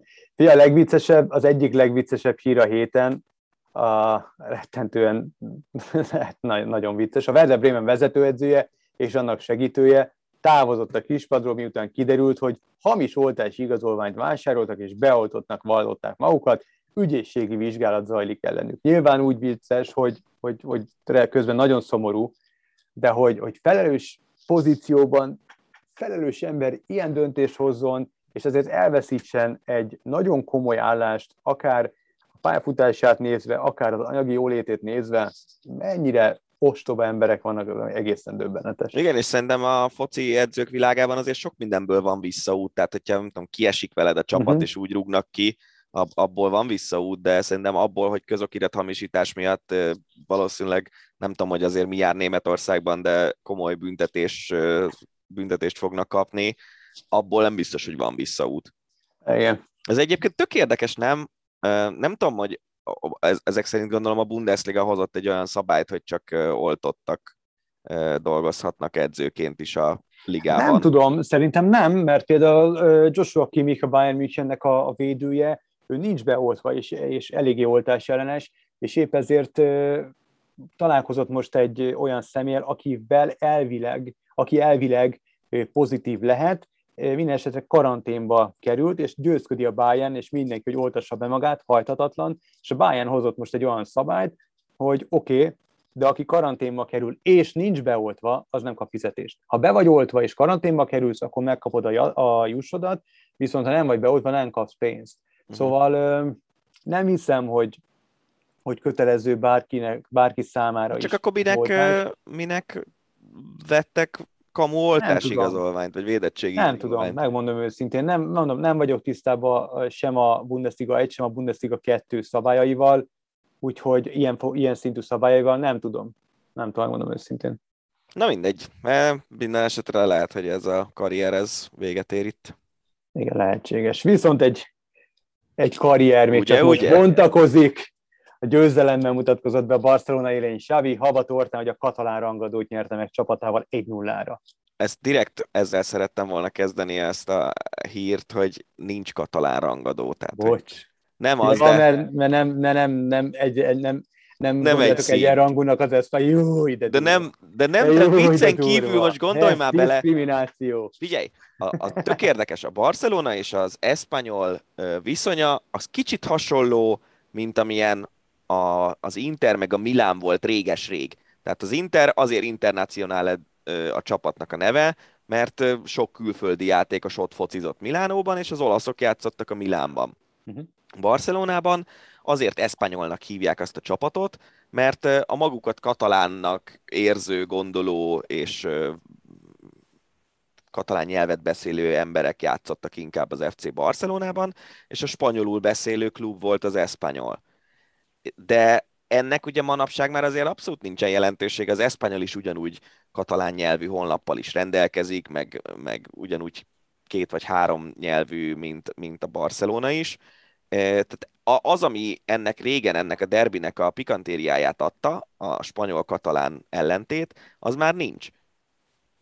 A sportszakmailag pedig ez sose volt egy rangadó, mert igazából tényleg nagyon ritkán fordult az elő, hogy a két csapat nagyjából hasonló célokért küzdött. Míg, a, míg a, az Inter Milán az a mai napig egy, egy sportszakmailag komolyan vehető rangadó, mert általában azért az olasz bajnokság él csapatai közé tartozik mind a kettő, addig az Espanyol sose tartozott igazán, vagy, vagy lehet, hogy voltak rövidebb időszakok, de, de, de nem, nem, tehát azért ezt most lehet izé, én, én, mint Barcelona szurkoló nagyképű vagyokként kezelni azt, hogy azt mondom, hogy ez nem egy igazán komoly derbi, de tényleg, tehát egy mindent próbálnak ma, manapság mm. hype ez a barcelonai derbi. Más kérdés, hogy egyébként az Espanyol már nem is Barcelonában játsza a meccseit, hanem mm. uh, hiszem Hospitaletben, ami az egyik ilyen előváros. Uh, de, de tényleg, tehát, hogy ez azért, ez azért nagyon más, mint egy, mint egy akár egy madridi derbi, ahol mm. két komoly csapat játszik egymással. Az egy nullról egyébként meg annyit, hogy bemutatkozott egy 17 éves srác, Ilias Akhomaknak hívják, azt hiszem, akit ilyen nagy tehetségnek tartanak. Kíváncsi leszek, hogy Csavi mit, mit alkot a kispadon ilyen fiatalokkal. Én remélem, hogy nyilván tudom, hogy a Barcelona az Barcelona, és nincs idő igazából nagyon az építkezésre, és itt nevek kellenek, meg igazolni kell, de remélem, hogy nem rontják el ezt a, ezt a nagyon izgalmasnak tűnő fiatal garnitúrát azzal, hogy, hogy januárban nyakra faszra összevásárolgatnak mindenkit. Nem is tehetik meg, gondolom, még nyilván az anyagi helyzetük sem annyira rózsás, de minden remélem, hogy, hogy Xavi épít majd egy olyan Barcelonát, mint amit épített Guardiola, mert annak ellenére, hogy sosem voltam Barcelona drukker, azért azt a Barcelonát élmény volt nézni, bárki bármilyen drukker is legyen. És egy másik edzői pályafutását bontogató korábbi leve, legenda, egy Liverpooli legenda, Steven Gerrard is győzelemmel mutatkozott be új csapatának, az Aston Villának az élén. A, és érdekes az első intézkedése, nagyon vicces edzőként, némiképp meglepő, az átlagembereknek mindenképpen, száműzte pontosabban megtiltotta a ketchup használatát a játékosainak. Biztos van ennek valami sportszakmai oka amúgy. Hát tele van cukorral, gondolom, az nem igen, tudom. Egyébként a sima paradicsom szószban nem kéne cukornak lennie, úgyhogy... Hát igen. Na mindegy, ez nem is annyira fontos. Én nagyon-nagyon-nagyon szerettem Steven Gerrardot játékosként, úgyhogy szurkolok neki edzőként is. Jó Messi megszerezte első bajnoki gólját a PSG-ben. Amúgy egy nagyon szép volt, a 16-oson kívülről lőtte ki a, a rövid alsó sarkot. Nant ellen 3-1-re nyert a PSG, úgyhogy ki tudja, lehet, hogy innentől kezdve kinyílik a gólzsák. Jó. Oké. Okay. A Real Madrid újabb 225 millió eurós kölcsönt vett fel, értelmezhetetlen az összeg, így már 800 milliónál jár, az új stadionra kell amúgy a, a pénz. Perez elnök szerint építészeti ikon és a nemzetközi avantgárd szimbóluma lesz, amúgy hát a látványterveket elnézve grandiózus tervek, meg grandiózus építkezés, meg megoldás, építészeti megoldások, zseniál, ha olyan lesz, amit, amit láthatunk itt a, az interneten, akkor zseniális, csak, csak ezt a mérhetetlen adósságot, hogy ezt, ezt hogy tudja a JP Morgan meg a Bank of America a, megelőlegezni, ez számomra riasztó. Emlékszel, hogy amikor az Arsenal építette az új stadionját, uh-huh. akkor utána évekig az volt, hogy azért nem jó az Arsenal, meg azért nem tud igazán jó játékosokat igazolni, mert a stadionnak a terhét nyögik, fizetik uh-huh. a mhm. részleteket lényegében. Igen. Valahogy nem gondolom azt, hogy a Real Madridnál itt most tíz, tíz éves költségvetési megszorítások jönnek, viszont én, én nagy, nagy rajongója vagyok a különleges stadionoknak. Meg a különleges stadionok maradnak meg igazából az embereknek szerintem, de egy olyan helyzetben, ahol sok millió eurós tartozással rendelkezik a klub, ami ezt a stadiont építi. Lehet, hogy egész egyszerűen nem kellene plusz pénzért különleges stadiont építeni, mert nem tudom elképzelni, hogy az visszahozza azt az árat, amit beletesznek pluszban. Mert nem fog attól majd a világ, nem tudom, összes építésze elzarándokolni a Santiago Bernabeu-ba, csak azért, mert építészetileg egy különleges avantgárd stadion. Ugyanúgy az a 80 ezer madridi szurkoló fog oda látogatni hetent vagy két hetente egyszer, és, és, és nem, nem tudom, hogy ez, tehát egy, amíg mondjuk például a Puskás arénának, az, azt is azt gondolom, hogy egy állam, hogyha az állam fizet valamit, akkor oldjuk meg a lehető legkevesebből azon a színvonalon, ami egyébként eléri a nemzetközi színvonalat. És szerintem a Puskás Aréna ilyen szempontból egyébként nem egy kirívóan drága, meg, meg nem tudom, ilyen, ilyen különleges stadion, sőt, amikor ott voltam, akkor az volt abszolút az érzésem, hogy semmi különleges nincsen a stadionban, de egy jó, magas színvonalú stadion. És ugyanezt gondolom akkor is, hogyha privát pénzről van szó, viszont egy adóssággal rendelkező klub épít fölöslegesen drága stadiont. Hát, nem tudom, hogy látod a látványterveket, ez a multifunkcionális stadion megtestesítője, tehát kosárlabdapályák, um, nyilván össze-vissza mozdítható a játéktér, koncertre alkalmas ez, természetesen. Ez, ez jó, csak ez, Tehát ez, valami hihetetlen, ez hogy, mikor hozza hogy, vissza a pénzét? Egy az a hát kérdés. gondolom, az, az, amerikai futballpályát lehet belőle alakítani, tehát Igen. feltételezem, hogy itt amerikai foci meccsek is lesznek majd.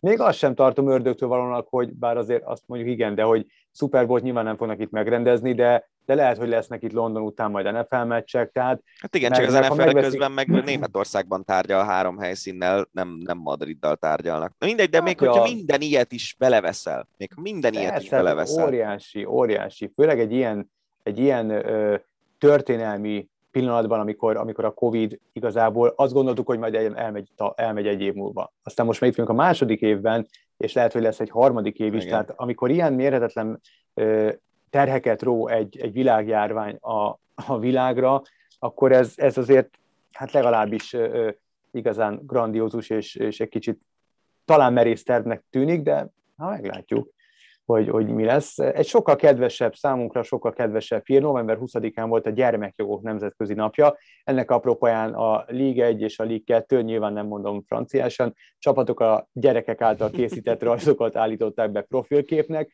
illetve komoly adományt is kapott a kluboktól az ügy, és az fogalmazódott meg bennem, hogy ez milyen gyönyörű kezdeményezés, és hogy miért nincs ilyen kezdeményezés idehaza. És én, most pont, nem akarok újra mutogatni a focira, tehát úgy, úgy amblok, tehát a magyar sportban lehet, hogy volt és elkerült a figyelmet, akkor, akkor elnézést kérek a, a, a, a szereplőktől, vagy az érintettektől, nagyon jó lett volna látni szerintem, szerintem vannak ilyenek, csak nem mindig, nem mindig kap igazán nagy sajtónyilvánosságot. Most például a héten volt egy ilyen hír, ha már gyermekjogok, hogy a, a Fradi stadionban a családi szektorból száműzni szeretnék a csúnya beszédet. Szerintem ez egy tök jó tök kezdeményezés. Jó. Mert igazából nyugodtan lehet anyázni, meg káromkodni, meg mit tudom én micsoda a családi szektoron kívül. Más kérdés, hogy nyilván a gyerek, a, ha nem tudom, nekiállnak anyázni a bírót az egész stadion, akkor a gyerek a családi szektorban is fogja hallani azt, amit ott történik, de, de szerintem ez egy jó kezdeményezés. És egyébként nagyon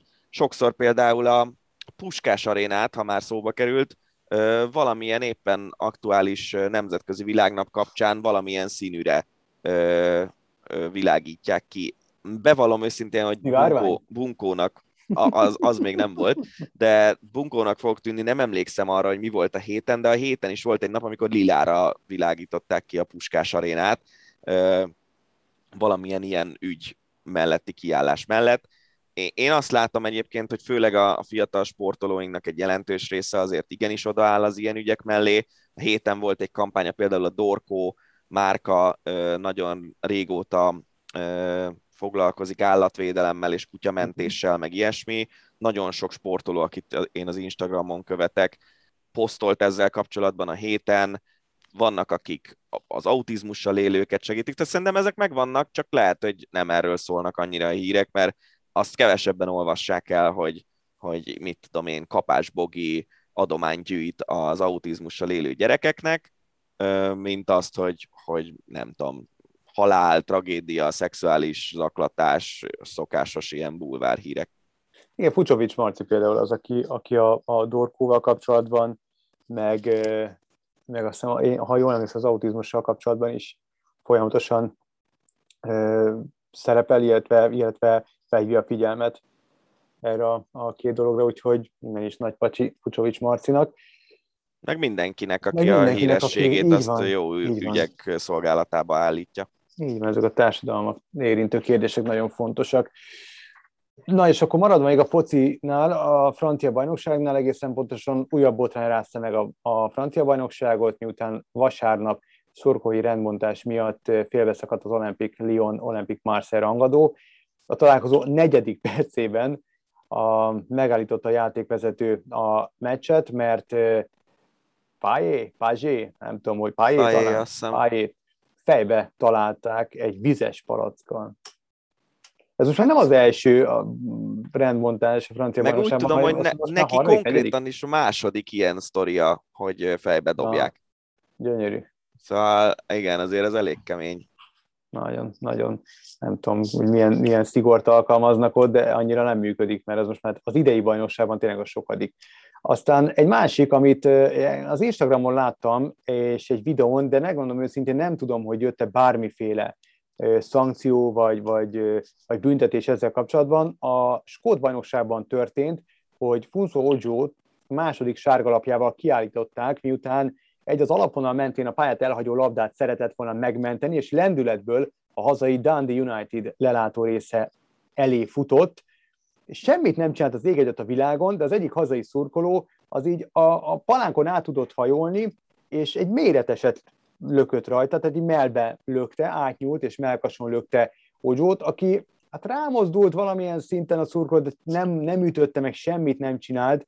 Um, szóváltás alakult ki, de eljött onnan egy másodperc leforgása alatt, és a játékvezető valamilyen sárga alapot adott neki, és, és ez már második volt, hogy kiállította. A magáról megfeledkező szurkoló ellen pedig én úgy tudom, hogy eljárás indult, de nagyon, tehát emlékszel, ennél sokkal minimálisabb incidens során Erik Anton a fejét lerúgta ja. a szurkolónak. Jó, hát igen, ez a, az előző hosszú beszélgetés során is előkerült, hogy azért a 90-es évek elején más lehetett megcsinálni, mint most. Igen. Hát ez egy nagyon fura sztori egyébként nekem, mert, mert tényleg tehát itt egyértelműen a szurkoló lépte át azt a határt, ami, ami fizikailag már nem létezik szerencsére a stadionokban, de hogyha sok ilyen atrocitás lesz, akkor, akkor visszajöhet még az, hogy kerítéssel kell elválasztani a nézőket a, a sport pályától. Nem örülnék neki, hogyha ez így lenne, úgyhogy reméljük, hogy nem lesz ebből Én nem tudom, én azon gondolkodtam, hogy mekkora szerencse van a szurkolónak, hogy... Hogy, hogy nem te voltál ilyen, ott? Nem, hogy egy ilyen, hogy egy ilyen hidegvérű játékos, tehát hogy, hogy tényleg hideg, meg tudta őrizni a hidegvérét Ozsó, mert biztos, hogy van számtalan olyan játékos, akinek már lendült volna a bal, az biztos. Biztos, persze. Akkorát taszított rajta, és tényleg, ahogy mozdult, már csak azt hiányzott, hogy emelje a kezét, és olyat kapott volna visszakézből a szurkoló, és akkor viszont egy tömegbalhé kerekedik az egészből, és az biztos, hogy játékvezető, ha tíz játékvezető van ott, akkor sem tudják visszaszorítani és megakadályozni, akkor biztos, hogy tömegbotrány alakult volna ki. Úgyhogy Ozsót nem, hogy sárgalapot nem érdemel, de esküszöm dicséretet érdemel, hogy nem, nem mosott be egyet a, a magáról megfeledkezett szurkolóról, tehát díjazom a hidegvérét nagyon, nagyon, nagyon, nagyon kemény. Meg lehet nézni a videó megosztó, nyilván mindenki megtalálja érdemes.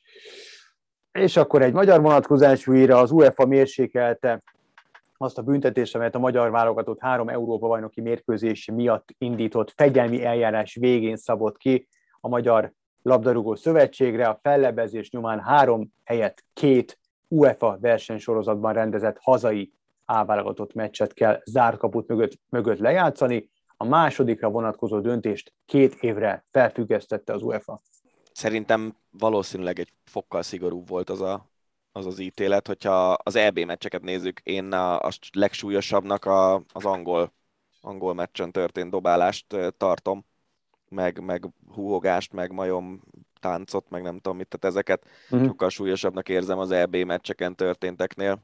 Így van.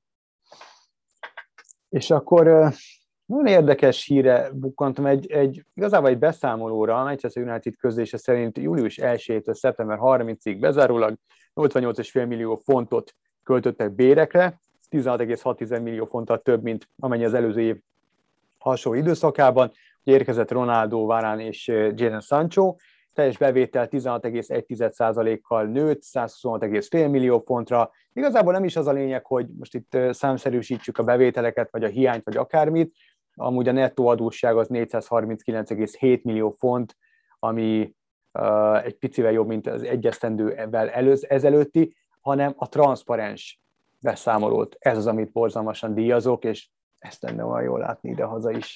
Anélkül, hát hogy bármelyik szerintem... klubnak a zsebébe turkálni akarnék, de ezek tök jó dolgok. Egyébként én azt gondolom maga, hogy a KFT-k, a KFT beszámolóját azt meg tudod keresni uh-huh. az Optenen, vagy nem tudom milyen uh-huh. izékben, tehát vannak olyan újságírók, akik ilyen ad, céges adatbázis bújásokkal foglalkoznak, és szerintem ezek nyilvános adatok. Tehát ugye minden magyarországi cégnek is kell beszámolót készíteni ilyen egyed évente, meg évente át ellenőrizni, meg ilyesmi, mivel a magyar futballklubok is gazdasági társaságok hivatalosan, ezért biztos találunk valamiféle beszámolót. Lehet, hogy nem ilyen részletességű, uh-huh. de valamit azért találunk. De itt egész egyszerűen arról van szó, hogy ugye ezek nemzetközi nagy cégek, amiknek ugyanúgy be kell számolniuk a, a gazdasági helyzetükről, meg a, meg a költésekről, meg ilyesmi. És egyébként főleg olyan, ez például tök érdekes, hogy a, az NFL-ben ugye a Green Bay Packers az a csapat, amelyik lényegében köztulajdonban van, most is azt hiszem, hogy 300 dollár per darab áron lehetett Packers részvényeket vásárolni, és ebből tett szert bevételre a klub, hogy a szurkolók azért, hogy ők részvényesek lehessenek, kiadnak 300 dollárt egy ilyen szimbolikus valamiért. És a Packersnek emiatt van is, mivel az egy részvénytársaság, ilyen részletes beszámolója, hogy ennyi mm. került ez, annyiba az, a többi csapat, ami magántulajdonban van, annak nem kell beszámolni ezekről a dolgokról. Nem tudom egyébként, hogy a magyar fociban ez mennyire működik, az is lehet, hogy igazából négy soros az a beszámoló, és nem derül ki belőle részletesen semmi, mm. de szerintem ezeknek a cégeknek azért nálunk is kell beszámolót, nyilvános beszámolót készítenie. Egy kedves hír, Terry Kennedy neve biztos, hogy nem mond olyan nagyon sokat, még a legvérmesebb futballdrukkereknek sem. Sheffield United játékosa volt még annó, Harry Maguire is a csapattársa volt, Ginger John Terrynek hívták, vagy becézték vörös haja miatt, 25 éves korában vissza kellett vonulni a sorozatos sérülések miatt, és hogy az élet olykor igazságtalan, de azért kárpótolja az embert. Egy millió font ütötte a markát Ginger John Terrynek, mert hogy nyert a lottón. Az az egy millió font, az mindenhol egy millió font, tehát hogy azért az, az nagy suma ott is. Igen, de pont most láttam, hogy volt ez a plegyka, hogy Szalai Attila milyen fizetést írna alá Chelsea-nél. Uh-huh és, és nekem az rémlik, hogy, hogy havi 120 millió forint, amit hogyha fontosítunk, akkor mit tudom én, négy hónapnyi pénz alatt jön össze egy millió font. Tehát, hogyha még tíz évig focista tudott volna lenni magas szinten, azzal jobban járt volna, de valamilyen szinten nyilván kárpótlás. Így van. Így van. 20 eseterről beszéltünk, sokat megtartotta első ülését a Magyar Úszó Szövetség által életre hívott Túri György mesteredző tevékenységét vizsgáló öttagú bizottság, az elnöke Úrin Tamás ügyvéd, Dangsemese, MUSZ gyermekvédelmi bizottság vezetője, Tausz Katalin szociológus, Becski András, a Debreceni klub vezetője, a MUSZ alelnöke, és Bós Riárd olimpikon világ és Európa bajnoki érmes, a sportolói bizottság elnöke megállapodott ez a tagság abban, hogy meghívandó sportolók névsorában legalább 20 versenyzőt kívánnak meghallgatni, kívánság esetén a női úszókkal kizárólag a bizottság két hölgy tagja beszélget majd. Hát remélem, hogy jutnak valamire. Igen, meg azt is, hogy a nyilvánosságra lesz hozva az érdemi része is ennek a történetnek. Biztos, hogy nyilván a, azok, akik nyilvánosságra szeretnék hozni a saját, nem tudom, milyen tulajdonképpen tanúvallomásnak tekinthető mm. vallomásukat, meg, meg beszélgetésüket, de, de szerintem az tök jó lenne, hogyha minél többet megtudnánk erről az ügyről. Így van, így van. Szerintem meg, még merem remélni, hogy meg is fogunk tudni. És akkor még egy nagyon okos fiú, aki, aki állítólag nem rendelkezik valid oltási bizonyítványjal, egy magát megnevezni nem kívánó forrás azt állítja, hogy Antonio Brown Tampa Bay játékos a hamis oltási igazolványal rendelkezik, állítólag a fekete piacon vásárolta. Hát Ébiről el tudom abszolút ezt Hát igen, hinni. de akkor az ártatlanság vélelme az hol van? Ja, de itt nem, csak azon, hogy el tudom vinni, annyi hülyeséget csinált már. Persze. Alatt, hogy De azt is, van. azt is nyilatkozta utána, hogy szívesen beadatja magának a harmadik oltását a TV kamerák előtt. Úgyhogy... Na, tök jó. Ja. Bejelentette visszavonulását a mindössze 22 esztendős Tóth Ivet műkorcsolyázónk. Ugye ő volt az, aki a Pyeongchang olimpián ACDC-re táncolt, és közönség kedvencé vált egy pillanat alatt. Félvilág róla beszélt, nem volt saját bevallása szerint egy interjúban mondta el amúgy a visszavonulásának az okait, nem volt jégideje, jégfelülete, nem került be a válogatottba, mondása szerint nem felelt meg a kritériumoknak, és összességében, ahogy én az interjút elolvastam, úgy tűnt, hogy, hogy tehát nem, egy kes, nem, nem, nem keserű szájízzel hagyta abba a pályafutását, annak ellenére, hogy nyilván tehát lehetett volna több is ebben, szerinte. A jégidős dolog az érdekes, arra majd egyszer lehet, hogy rákérdezünk, mert, mert én, én közvetlenül megéltem azt, amikor leégett a, BS Budapesten, és nem volt konkrétan olyan műkorcsolya pálya, azt nem tudom, tudta, de hogy a BS alaksorában volt egy igen, állandó tudtam. műkori pálya. Uh-huh. Nem volt olyan pálya, ahol tudtak edzeni, és nekem a hugom elég sokáig, ilyen 14-5 éves koráig jégtáncolt, uh-huh. és és hát vitték a szülők őket Dunói városba, mert ott volt a legközelebbi jégpálya, meg néha Fehérvárra, tehát azért eléggé, eléggé kellemetlen helyzetben voltak, és én úgy tudom, hogy a budapesti infrastruktúra azért most már sokkal jobb, nyilván valószínűleg sokkal több jégkorongozóval kell a műkorisoknak, meg sokkal több shorttrackessel osztozni a két sporták korábbi sikerei miatt, de, de ez szerintem nagyon érdekes, mert lehet, hogy egyszer tényleg megpróbáljuk meg megkérdezni magától Tóth Ivettől. Egyébként 22 évesen műkorcsolyázóként visszavonulni, az nem egy irreális, vagy nem egy ilyen nagyon a, a szokásokhoz képest fiatal kor, tehát ott kétféle sportoló van, amennyire én látom azt a sportágat. Az egyik az, aki nagyon fiatalon sikeres lesz, és az simán 20-as évei elején akár abba is hagyhatja, a másik meg a, az ilyen Plusenkók, meg Ájona Szavcsenkók, akik tényleg még 30-on túl is ott tudnak lenni a, a legjobbak között. De a női egyéni koriban ott, ott iszonyatos ö, fluktuáció van egyik olimpiáról a másikra. Maradunk még a jégnél, egy egészen elképesztő hír. Egy az ellenfele csuklójáról leesett karkötőben botott meg és csúszott ki Lió Sándor a Debrecenben lezajlott kvalifikációs világkupán, 2000 méteres vegyes váltóversenyében ott negyedik lett a magyar csapat, Sanyit az 1000 méteres versenyből kizártak, a férfi váltó pedig harmadik lett, semmilyen eredményt nem hagytam ki. Igazából túl azon, hogy borzasztóan sérülés veszélyes ez az egész dolog, ami, ami történt Sanyival, és szerencsére én úgy hogy megúszta különösebb sérülés nélkül, de azt nem értem, hogy egy ilyen sportában hogy maradhat bármiféle ékszer a versenyzőn. Tudod, mi az érdekes? Ugyanezt mondtam nagyjából a közvetítésben, amikor lehetett hallani azt, hogy hogy a helyi hangos beszélő mondta azt, hogy ha minden igaz, akkor egy láncban botlott meg Liu Shaolin Sándor, és utána egy pillanatra oda kapcsoltak a beszélgető magyarokhoz hangban is, és Jászapáti Petra szájából lehetett csak annyit hallani, hogy és ez ki a faszomé volt. és, és egyébként nyilván. tökre igaza van, persze, persze. és kellemet, remélem nem lesz kellemetlensége abból, hogy, hogy így csúnya beszéden érték így éli adásban.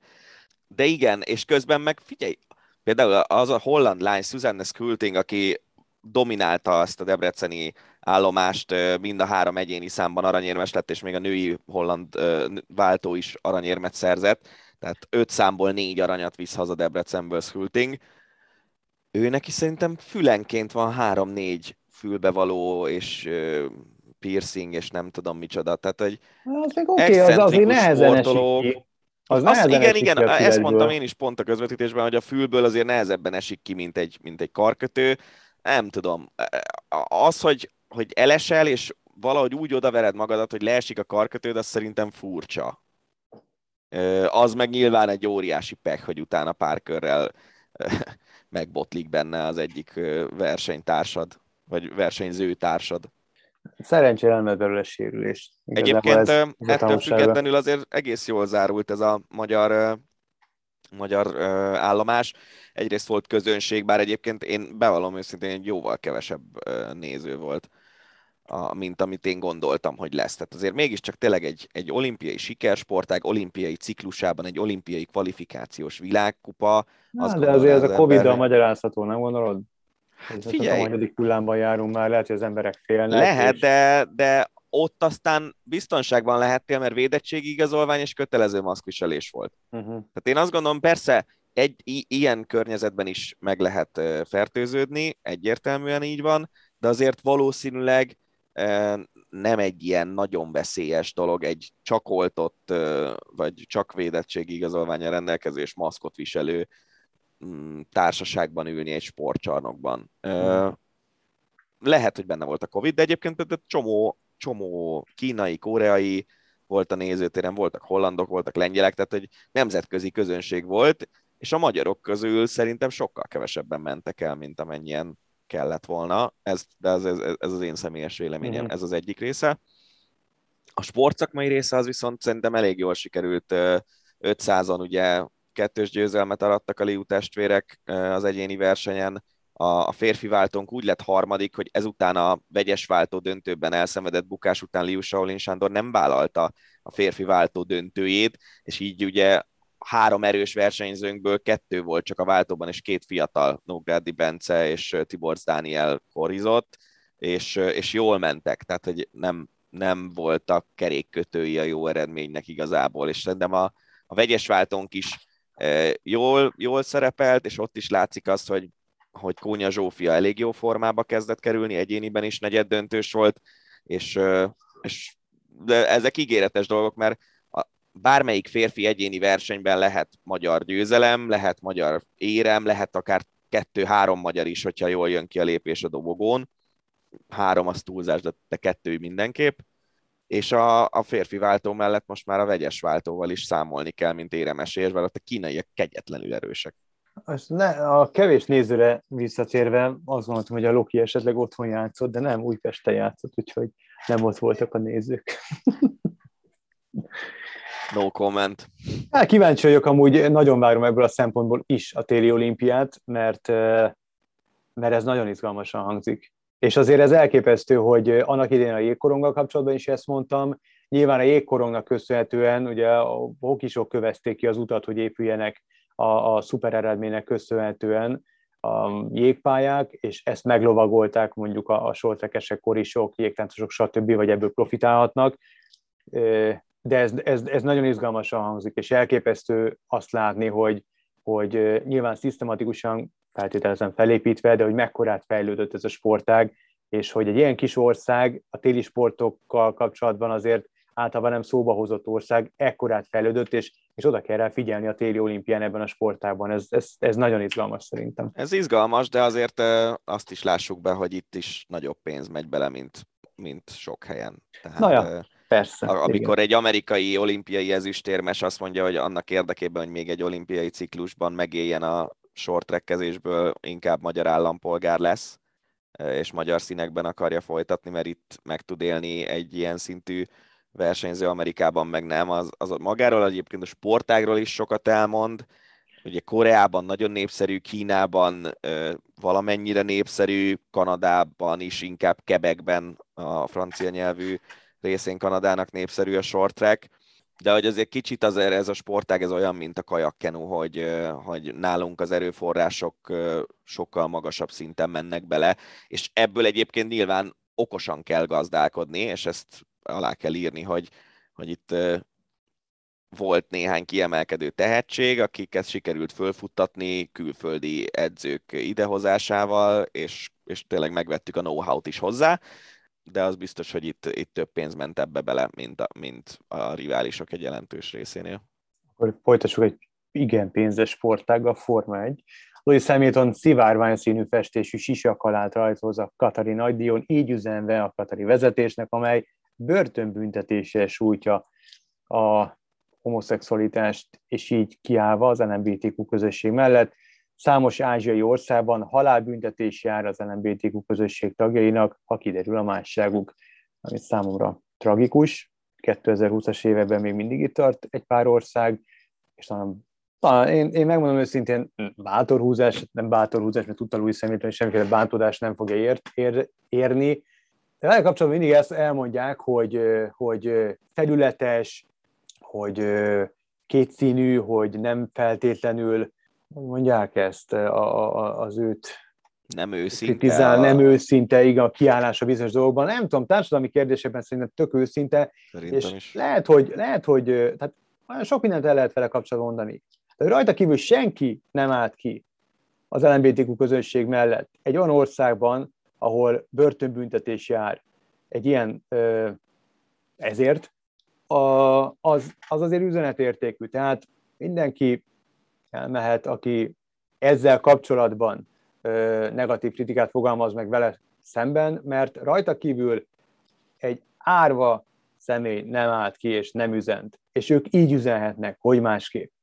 És szerintem hát ez egy valami jó dolog volt tőle, hogy le akar a előtte. Amikor itt volt Forma 1-es nagy akkor Fettel is. Fettel, igen, tök jó. Igen, azt abszolút aláírom. Ja, figyelj, igen, szerintem igen, egyébként igen. Tehát e, e, ez, ez, és most teljesen elvonatkoztatva attól, hogy milyen ügyről van szó. Vannak olyan sportolók, akiknek nem, nem része az ő sportkarrierjének az, hogy mindenféle társadalmi ügyben megnyilvánuljon. És nyilván vannak mondjuk harcias ö, ilyen, aj, nem tudom, Ó, aktivisták, aktivisták, Aha. ezt a szót kerestem. Ö, meg vannak, vannak olyanok, akik szépen csendben csinálják a dolgukat, és egész egyszerűen szerintem nem kell ezért akár megvetni őket. Én nem meg. vettem meg, én a bírálókat, azokat se vettem meg, a bírálóknak, bírálókkal nem értek egyet, ugyanakkor meg úgy érzem, hogyha van egy ilyen platformod, amelyet világszerte több tízmillióan, vagy lehet, hogy százmillióan is néznek, akkor bizony vannak olyan kérdések, olyan társadalmi kérdések, fontos kérdések, amelyben nem tudom, szerintem nem hátrány, hogyha ha felszólalsz vagy üzensz, de Szerintem se, szerintem se, csak azt mondom, hogy nem is tudom azt mondani, hogy Kimi Räikkönen mekkora szemét, amiért ő nem. Nem, persze. Más persze. személyiség. Hát ő aztán abszolút. Ja. Olimpia, ugye közeleg a téli olimpia, egy olyan hír, amely nem feltétlenül ilyen híre számítunk, de, de az olimpiával kapcsolatban tök érdekes, csak nem 7-es, 700 féle ételből választhatnak majd a sportolók Pekingben a februári téli olimpián, a helyi szervezők által összeállított és a NOB által jóvágyott menüben 678 féle étel szerepel, ezek közül naponta kerül 200 féle áll majd a sportolók rendelkezésére a három versenyzónában, kínálatot úgy alakították ki, hogy megfeleljen az eltérő táplálkozási igényeknek, ugyanakkor a vallási sokszínűséget is figyelembe vették. Nagyon jó lesz. Lesz kicsit csípős, nél erősebben csípős, és nagyon csípős, még jobban. De Akinek meg nem ízlik, és kiírja az Instagram oldalára, az meg, azt meg eltüntetik. Ja, viccet félretéve nyilván mindent lehet mondani Kínáról, az biztos, hogy ki akarják majd szolgálni itt a nemzetközi sportközösséget az alatt az olimpia alatt, ha már, ha már elnyerték a rendezési jogát, és ennyi pénzt beletesznek. Az biztos. Egy nagyon szuper hír. Ihász Veronika kijutott a női darts világbajnokságra. Ennél már csak az szuperebb, hogy úgy néz ki, hogy közvetítjük azt a darts világbajnokságot, így Ihász Veronika szereplését az Eurósporton lehet majd figyelemmel követni januárban. Elődöntőbe jutott a csehországi versenyen, és ezzel vívta ki szereplését a január 1 és 9-e között rendezendő VB-n. Ez történelmi siker, és még egy fontos információ, bírjuk az ígéretét, és már készül, amikor ti ezt hallgatjátok, akkor már el is készült az interjú vele, kap, vele mármint Ihász Veronikával, úgyhogy katt az eurosport.hu-ra, és olvassátok el. Tök jó. Erre nem tudok nagyon mit mondani ezen kívül. Maradunk a dásznál mert hogy ez egy elég maszkulin sportág, és Iász Veronikán kívül van még egy hölgy, aki, aki történelmet írt, és elképesztő szereplést hajt végre, vagy hajtott végre a Grand Slam of Darts versenyen. Ő Felon Sherak egészen a negyed döntőig menetelt. Én emlékszem, hogy amikor még nálunk voltak a jogok, én és Lanti, közve, Lanti és én közvetítettük a dárcot, és ugye a női világbajnokságot is közvetítettük, és, és már akkor kitűnt egy, egy nagyon fiatal, törékeny, szőkajú kislány, aki akkor még nem volt szemüveges, de helyenként elképesztő játékot nyomott. Akkor messze nem volt ennyire kiegyensúlyozott, és nem volt ilyen formában, de már akkor lehetett látni, hogy ő egy kicsit különlegesebb a többi játékosnál, és hát beérett. Peter Wright, a világbajnok verte, a korábbi világbajnok verte a negyedöntőben. A 2020-as VB-n első nőként nyert Sirak meccset, és nyomott egy 170-es kiszállót ezen a versenyen, úgy jutott tovább a csoportkörből. Ez a 170-es kiszálló, aki nem ismeri a sportákat, az talán a legnehezebb és a legmagasabb. A, a legmagasabb, de a legnehezebb kiszálló is egyben. És hát most abszolút amellett korteskednek sokan, hogy indulhasson Sirak a Premier League-ben. Ugye annak pontos kritériumai vannak, és ő nem felel meg a kritériumoknak, de szabad kártyát akarnak adni neki, és hát nyilván ez már azért felkorbácsolta az indulatokat. Egy érdekes, érdekes történések a dárc világában. Hát, tudod, mi az érdekes nekem ezekben a sportokban, hogy Na. itt ugye nincsen igazából, jó, lehet, hogy a dartsban valamilyen szintű fizikai előnye van a, a férfiaknak a nőkkel szemben, de azért mégiscsak viszonylag közelről kell odadobnod azt a nyilat, tehát ne, nem gondolom azt, hogy itt számít a, a fizikális különbség. Mint mondjuk, mit én például a curlingben sokkal nagyobbat tudnak dobni a férfiak, mint a nők, miközben ugye elvileg ők is vegyes párosban játszanak is egy pályán, meg, meg játszhatnának nyugodtan vegyes csapatokkal is, meg minden. De, de itt nem számít az, hogy, hogy milyen erővel találod el a másik követ, vagy milyen erővel érkezik a nyilad abba a szektorba, hanem harmadgyenge dobásokkal is lehet sok pontot szerezni. Ja, nem annyira értem, hogy miért van egyáltalán különbségtétel, és hogy miért ennyivel jobbak mégis a férfiak, mert azért Serok mondjuk a, a top mezőnyben, mondjuk mit én lehet, hogy a 20 30 legjobb dárcos a világon, a legjobb nőként. Amit szerintem nem indokolt a, nem indokol a sportágnak a fizikalitása, hogy a nők ennyire gyengébbek. Aztán lehet, hogy itt egész egyszerűen arról van szó, hogy a, és ez most persze nagyon pejoratív, leg ilyen sztereotíp dolog Ajaj. lesz, hogy az uraknak van ideje a kocsmában dárcozgatni, miközben a nők meg csinálják a munkát otthon. Szerintem valamiért az az érzésem, hogy ebben a kultúrában azért így a nemi szerepek nem a, nem a legmodernebb felfogás hmm. szerint vannak elosztva. Jó kérdés, amikor még tényleg nálunk voltak a jogok, akkor nagyon sokat beszélgettünk erről Török Lacival, az egyik szakkommentátorunkkal, de nem értettük, hogy, hogy a, az átlagok miért érnek el annyira a férfiak és a nők összehasonlításában, de hát nagyon komoly eltéréseket tudom. lehetett észrevenni.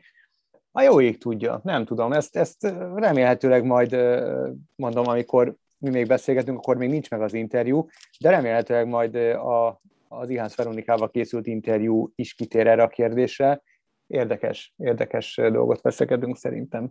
Igen. Kézilabda következik. Igen, két magyar érdekeltségű hír. Az egyik a Telekom Veszprém, amely a Bajnokok Ligája hetedik fordulójában vereséget szenvedett a Motor Zaporizse otthonában, és ez most már a második eléggé kellemetlen zakó volt a Veszprémnek, mert Kielcében, amely mármint a Kielce csapata vezeti a csoportot, ott kikapni az nem, az nem ciki, de, de a Dinamo Bukarest otthonában is vereséget szenvedett a Veszprém, és a Motor otthonában is most a múlt héten. Ami érdekes, hogy utána volt egy egyfajta, nem is tudom, hogy petíció, vagy, vagy nyílt, nyílt levél, vagy micsoda, de olyan szinten volt a szurkolói elégedetlenség, hogy a csapat vezetőinek reagálniuk kellett egy, egy nyilvános uh, hivatalos megszólalásban. Nagy László, meg Momirilic is reagált, a szurkolók egy része szerint nem jól oszlanak el a játékosok között a játékpercek, meg ilyesmiket feszegettek, ami ugye mindig elég érdekes, amikor a szurkoló neki áll szakmaibbnak lenni az edzőnél, akinek ez a feladata. Szóval igen, ez egy érdekes dolog. Nagyon kiegyenlített az a csoport, a második Barca 9 ponttal áll, az utolsó Dinamo Bukarest pedig négyel, tehát nincsenek messze egymástól a csapatok. Veszprém jelenleg harmadik nyolc ponttal. Nagyon érdekes, hogy, hogy hosszú évekig a Veszprém annyira egyeduralkodó volt, és, és igazából évekig az volt a kérdés, és úgy mentünk neki, én nem vagyok abszolút jártas a kézilabdában, tehát én amit tudok, azt, az azért tudom, mert itt beszélgettek róla, vagy, vagy kérdezek tőled. Tehát minden évben úgy indult neki a Veszprém, hogy, hogy legkevesebb a BL elődöntő, de az a minimum, és nyilván a hazai bajnokság megnyerése. És az utóbbi pár évben pedig hát leginkább arról van szó, hogy csapatújjáépítés, kicsit félre sikerült ez a szezon, ez a meccs nem jött össze, stb. stb. hogy ez mire tudható be, hogy itt most tényleg újjáépítik a, a csapatot, vagy esetleg nem, nem a megfelelő edzőt találták a csapat mellé, vagy, vagy a vezetőségben kell keresni a hibát, vagy gyengébb játékos állomány, tehát itt most Szerintem most türelem kéne leginkább. Uh-huh. Tehát én, én most azt gondolom, hogy hogy egyrészt ugye most bejelentettek megint egy csomó igazolást a jövő szezontól, jövő nyártól. Ez már nyilván, ezek már olyan igazolások, amiket a Nagy László, Ilics, Gulyás, Hármas közös megbeszélése alapján tesznek, vagy legalábbis nagyon remélem, hogy ezek már olyan igazolások, és nem már fél éve megkötött szerződéseket jelentettek be most, amiben Momir Ilics még nem szólt bele egyáltalán. Uh-huh. Uh, és és szerintem itt tényleg türelem kell még az nem egy szezonnyi türelem, hanem leg, legalább mondjuk jövő, jövő nyárig. Nem jövő, hanem 23 nyárig türelemmel kell lenni.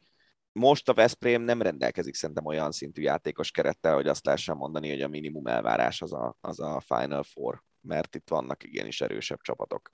Akár a Paris Saint-Germain, vagy a, vagy a Barca, vagy a Kiel, szóval most, most türelem kell. És ez, ez az érdekes igazából, hogy a szurkolók úgy érzik, hogy, hogy már most jelezniük kellett, hogy ez nekik nem tetszik. A másik kézis hír, az pedig az, hogy elvesztette veretlenségét az FTC a női BL-ben, de hát Bukarestben azért ki lehet kapni a Cseszemétől, és így is harmadik a Fradi a tabellán, egy pontra az éllovas Esbjergtől. Mondhatjuk, hogy sokkal jobban sikerül a Fradinak ez az őszi sorozat, ráadásul úgy, hogy öt győzelem, két döntetlen, egy vereség, és plusz hetes gólkülönbséggel, tehát nagyon szoros meccseket tud megnyerni a Fradi, ami ugye mindig a, a hát az egy olyan tulajdonság, amivel minden csapat szeretne rendelkezni, hogy a szoros meccseket mi nyerjük nagy többségében. És egyébként a női kézi BL-ben most szünet jön, és női világbajnokság lesz decemberben. Már a hétvégén felkészülési meccseket játszik a magyar csapat Franciaországban. Kivel játszunk a VB-n?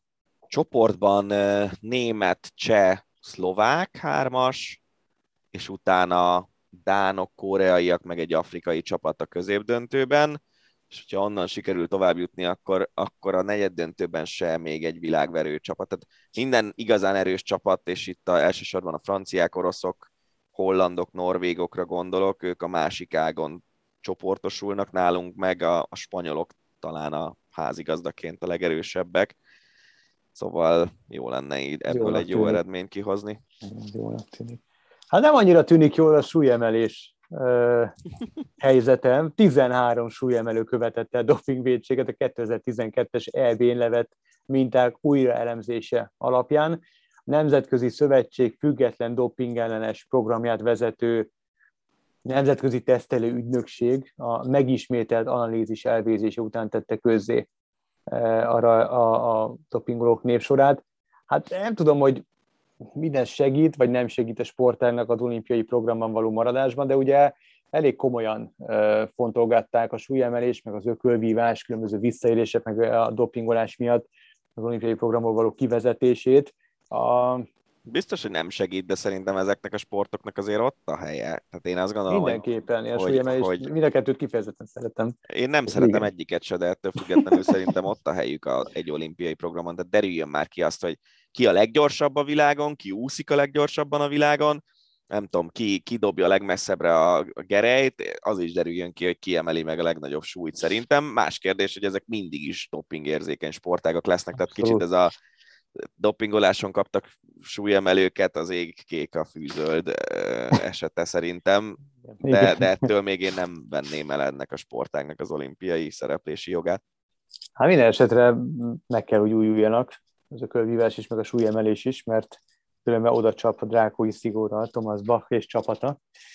De hát ezt már meglátjuk, hogy, hogy mi lesz ebből. Minden esetre erre a hétre ezeket tartottuk a legfontosabb, legérdekesebb híreknek ez volt erre a hétre az Ácsi. Ha van híretek, vagy szeretnétek, hogy megszólaljunk bizonyos hírekkel kapcsolatban, akkor keressetek minket, elértek különböző platformokon. Vigyázzatok magatokra, jövő héten jövünk, Révdanit és Farkasvölgyi Gábor találtátok. Sziasztok! Ez volt a Hosszabbítás, az Eurosport podcastje. A műsor témáiról bővebben is olvashattok honlapunkon az eurosport.hu.